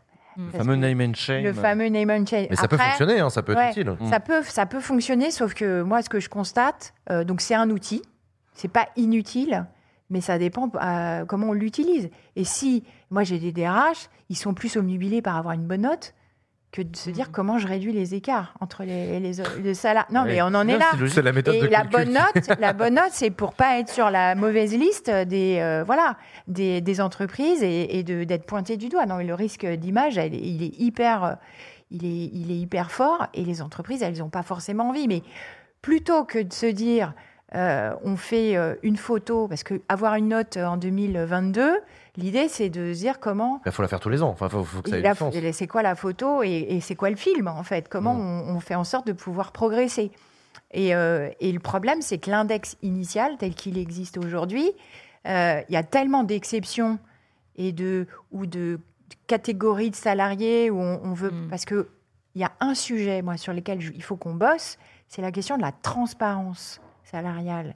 Et je pense qu'on n'est pas prêt culturellement en France à être beaucoup plus ouvert et transparent sur qui gagne quoi, y compris dans la boîte. Enfin, C'est quoi C'est un, frein culturel C'est Ouais, moi euh, je pense que c'est culturel. Alors moi je, je fais une petite. euh, quand je vais dans les boîtes euh, régulièrement, je pose la question, mais vous seriez prêt, élu du personnel, à, euh, à mettre euh, de façon totalement transparente euh, tous les salariés. On a un tableau et on sait exactement qui gagne quoi. Vous posez la question à la machine à café. Bah ouais, ça. Ouais, ça, y a un ça frein, gêne. il y a un Il y a frein un moment culturel. où ça. Mais tant que- et dans le cadre de, de l'égalité homme-femme et de l'index, Mm. il y a cet enjeu de transparence qui est fondamental. Et tant qu'il n'y aura pas de transparence, je pense qu'on on n'arrivera pas à, à décoincer les situations. Usuel Euh, revenons sur l'inflation, ce contexte-là où les salaires sont grignotés euh, au fur et à mesure par l'inflation. L'inflation alimentaire est de l'ordre de 20%. C'est- On n'est pas du tout sur les rattrapages de SMIC, etc. Euh, la, la question, c'est euh, le, le- la E, CFE-CGC, FO, Solidaire, la CGT propose l'échelle mobile des salaires, c'est-à-dire d'indexer les salaires sur l'inflation, comme ça se fait en Belgique, comme ça se faisait en France dans les années 80. Est-ce que c'est une proposition euh, qui va euh, dans, dans le bon sens et que la CFDT soutient aussi? Non, parce que alors pour euh, plusieurs. Alors, pourquoi? de- bah Parce que il c'est pas, c'est pas, enfin c'est, quand c'est automatique et que euh, il y a une forte inflation. Euh, ça permet de sou- soutenir euh, voilà l'évolution des salaires. Là, Là, ça aiderait bien. Là, En- ça en aiderait Belgique, bien. ça aide bien les travailleurs. Ouais. Les patrons se plaignent parce Sauf que bah, se rend mais- compte qu'en péri- en période de très très faible inflation, c'est vachement plus. Quand il y a un dispositif comme ça là. qui existe, oui, mais euh, l'inflation, elle, euh, telle qu'on la connaît dire en que si évolution l'inflation aujourd'hui, baisse, ça devient un truc anti-salarial bah, ça ça, c'est- ça, ça, ça rend hyper difficile la négo, en fait, Ah. la négociation. Bah oui. Et, et quand on négocie les salaires, on négocie pas que l'inflation, en fait. On négocie euh, voilà l'expérience, le travail qui a été fait, les évolutions euh, de, de métier, par exemple. Et donc ça, euh, je pense que on n'a pas forcément besoin d'un truc automatique pour pouvoir. Bah là, on voit qu'on a, pas, qu'on a quand même un peu besoin de ce truc Bah, automatique. dans des- ouais, En- mais ça va être dur dis- d'aller expliquer aux travailleurs. Là, non, vous n'avez pas besoin de hausse de salaire euh, automatique au moment même où, euh, mois après Non, mais nous, ça, euh, alors, ouais, mais dans ce cas-là, ouais, queue, ouais. quoi. non, parce que là, mais là, du coup, ça renvoie à notre euh, responsabilité de syndicaliste, en fait. Qu'on soit capable et qu'on puisse euh, créer le rapport de force dans les boîtes et les branches pour pouvoir obtenir des négociations salariales. Il n'y a pas le rapport de disais- force alors. C'est- Je Eh comprends ben, que l'automaticité devienne séduisante. Ouais, mais je pense que je préfère me dire que c'est à nous de prendre le taureau par les cornes et de se dire qu'il faut qu'on soit plus nombreux, plus forts et qu'on arrive à embarquer plus de salariés pour pou- créer le rapport de force et obtenir de la négo. Parce que si on le fait sur les salaires, grâce à ça, on a- c'est un levier pour Et- aussi obtenir d'autres choses. Les salariés sont Mais- pour. Hein, euh, le- il y a Bah ouais, ouais. 86% des cadres, par exemple, sont pour l'échelle mobile des salaires. Le chiffre ce matin. Ouais. Donc c'est quand même euh, une. Ouais, ouais, euh, ouais, ouais, je, je, je sais que c'est ouais, c'est une disposition qui est, euh, qui est, euh, qui est populaire, ouais, ouais, ouais. Comme euh, vous faites un sondage, euh, la suppression de la ME, ça, on est mieux. ça- non, mais on est- Carrément, mais non, mais peut-être pas non, non, comparer. euh. non, non, je compare pas. Non, mais il y a, il y, a, il y a effectivement des sondages qui disent qu'il y a, il y a sur, euh, sur les, les questions salariales. Après, Vous êtes à l'aise avec c'est le fait d'être minoritaire démocratie, là-dessus? euh. Comment? Vous êtes à l'aise avec le fait d'être minoritaire là-dessus? Ouais, bah ouais, complètement. Ah ouais, ça me pose aucun problème. Mais, mais cette, euh, cette position sur, euh, en fait, faut renforcer le rapport de force, Mm. Elle tient dans une période où le syndicalisme est, est très fort, Ouais. euh, etc. Mais dans une situation où, euh, par rapport justement à cette période qu'on évoquait euh, des années 70-80 quand même, c'est pas Mm. le même rapport de force. Est-ce que bah, cette, cette échelle-là, le fait d'indexer, c'est pas... Ouais, mais dans ce cas-là, euh, ça donne une place à l'État, en fait, qui est de plus en plus forte, et je pense que ça amoindrit la place des organisations syndicales. Et que, euh, et que c'est pas une fatalité d'être moins fort aujourd'hui qu'on a pu l'être il y a 30 ans, et que euh, c'est à nous, syndicats, d'être, euh, de, d'évoluer et de savoir, euh, voilà, parler à tous ceux qui en ont le plus besoin. Nous, on a fait une enquête sur euh, l'engagement euh, en 2022, l'année dernière, où euh, on a identifié que, un, ceux qui sont syndiqués, ils sont plutôt heureux. Donc ça rend, voilà, ça rend optimiste. voilà, syndiquez-vous où, que- vous vouliez, syndiquez-vous où que vous vouliez. À la CFDT, c'est mieux. C'est étonnant comme argument, quoi pas. Syndiquez-vous, vous serez heureux. Bah ouais. Non, mais c'est Mais en ouais, même temps, non, c'est vrai. parce que, parce que, mais T'es pas pour- d'accord ouais, avec ça non, non, C'est drôle, mais, mais c'est ouais, bien. mais je pense que ouais, c'est c'est c'est Alors, un est-ce qu'on sait engagement qui s'ils est sont plus ou moins heureux selon les syndicats? Non. Alors, bah, ça, chaque syndicat fera son enquête, Ouais. on pourra comparer. Mais euh, nous, on l'a fait, on a 30 000 répondants. hein. C'est 30 000 répondants. En tout cas, la CFDT, ils le sont. À- Ouais. à- mais ils le sont pourquoi? Parce qu'on obtient des. et Ils, ils voient les résultats que ça produit. Mais adhérer à un syndicat, c'est pas juste. euh, euh, prendre sa carte, c'est euh, participer à des débats collectifs, c'est dans sa boîte, c'est ça peut être dans la boîte, ça peut être en dehors, ça peut être aller donner un coup de main à une, entreprise à côté, aller tracter, participer à des activités, monter des projets. Nous, on a lancé des projets, des collectifs de projets. Vous pouvez être adhérent ou que vous dans n'importe quel secteur, dans le bâtiment, la fonction publique. Il y a un sujet qui vous tient à cœur localement. Et c'est pour ça qu'on bosse d'ailleurs avec le Pacte du pouvoir de vivre. C'est une alliance de 65 orgas où on permet à des adhérents CFDT bah, de s'engager et d'aller bosser avec euh, la Fondation Abbé Pierre, avec euh, euh, les, d'autres et d'autres. voilà, on est 65, donc il y y a moyen de trouver la cause qui vous intéresse. Et moi, ce qui me, je pense que ce dont on a besoin en fait en ce moment, c'est que les, les c'est, c'est de, c'est le pouvoir d'agir, c'est de se dire, je veux avoir une prise. Je veux pas juste regarder euh, les, les mauvaises nouvelles défiler, c'est que je veux prendre ma part dans, euh, dans l'action. Et, le syndicalisme, c'est aussi, euh, c'est aussi ça, quoi. Le pouvoir C'est ça d'agir. l'engagement. Le Pouvoir de vivre, pouvoir d'agir. Le Pouvoir Ouais. de vivre, pouvoir d'agir. Bah, ce sera le mot de la fin. Merci beaucoup, Marie-Lise Léon, d'avoir accepté notre invitation sur le plateau de Backseat. Merci à vous. Je vais vous laisser quitter le plateau. On va conclure cette émission euh, entre nous et on vous retrouve juste après. Merci à vous. Merci les chroniqueurs et les chroniqueuses pour ce soir. C'était très très chouette. Merci à vous. Bon, un petit peu particulier cette émission ce soir puisqu'on avait une invitée de première partie qui était Raquel Garrido, mais ça nous paraissait important de- d'avoir cette discussion avec elle. Ça vous a plu? Ah oui, moi, Raquel, euh, c'est une présence. C'est-à-dire, il y a une voix. Moi-même, je suis là. je- des fois, je me dis, je parle un peu fort. Ah non, non, non, non. Ah, Raquel, il y a- y a pas de comme, Jean-Luc, hein, euh, Ouais. mais je veux dire, il y a une école insoumise de. euh, Ah bah du verbe, comme elle l'a dit elle-même. hein. Tribunicienne, euh, c'est c'est une présence, quoi. C'est dur de lui couper la parole. Ou de- Ouais, ouais, t'as vu? Ah non, mais ça, Ouais. ça, il y a aussi un côté télé. Tu la sens quand tu as la balle, tu ne la lâches pas. Et, et vraiment, moi, c'était dur de lui, de lui couper la parole. Mais par contre, elle accepte complètement quand tu lui coupes la parole. Mhm.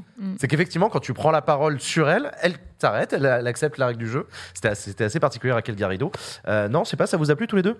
Ah bah oui, complètement. Ouais, ouais, moi je la connais Raquel du coup parce qu'on a fait une campagne euh, Ensemble. présidentielle ensemble. Mm. Et c'est vrai que bah, toutes ces questions, euh, moi m'interrogent, hein, c'est des questions qui restent ouvertes euh, pour moi. Mm. De c'est quoi une. En fait, c'est aussi euh, à quoi ça sert un parti? Et du coup, est-ce Ouais. qu'on calque euh, le fonctionnement du Mm. parti sur euh, les formes politiques et sociales vers lesquelles on aspire à aller Mm. Donc, est-ce que euh, un parti il, il doit faire euh, une exemplarité parfaite de démocratie parfaite ou est-ce qu'il y a des enjeux de fonctionnement, de d'efficacité Ouais, ouais. qui Non, non, mais c'est vrai que c'est une question ouverte, de- hein. Et on a, on a posé le mot de, de discipline de groupe, etc.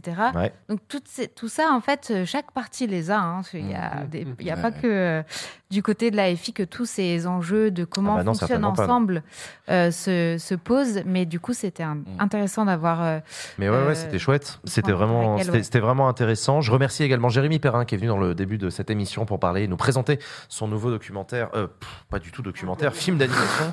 je raconte. Euh, Son film d'animation. Express, Film, film d'animation Mars Express qui sort le, le 22 novembre. Foncez le voir. Il y a des vrais morceaux d'usul dedans. Euh, Ouais. C'est un, un Ah, des très bons arguments. Puis moi, j'avais Et- raté, euh, j'avais raté, euh, je pense, Martinez, Sophie Binet. J'étais pas là T'étais pour pas là pour Martinez? Mais non. Euh, si. Ah, mais. Non, mais non, non. non. Sophie Binet était là. Sophie Laurent Berger était là. Laurent Berger, j'étais pas là. Dès qu'il y a syndicalistes, je suis pas là. Je, je suis jamais là quand on peut Et la parler semaine de travail. prochaine, il y aura, il y aura Olivier Marlex et tu seras pas là. Ah bah ça, c'est moins grave. Mais j'ai- mais j'aime bien, parler- bien parler de travail. Alors, et Léon, voilà. super invité politique pour Ah, voilà, cette on émission. pouvait parler de travail. On pouvait parler de travail, on a parlé de pouvoir d'achat, de pouvoir d'agir, de pouvoir euh, de s'engager, on a parlé d'engagement militant, on terrible a parlé de la loi immigration. Oui, c'est terrible que même quand on a l'invité idéal pour parler de travail, on se retrouve à, à parler de, des- des- des- des trucs du Sénat, de, de des trucs de racistes, là, machin, ça pollue tous les débats.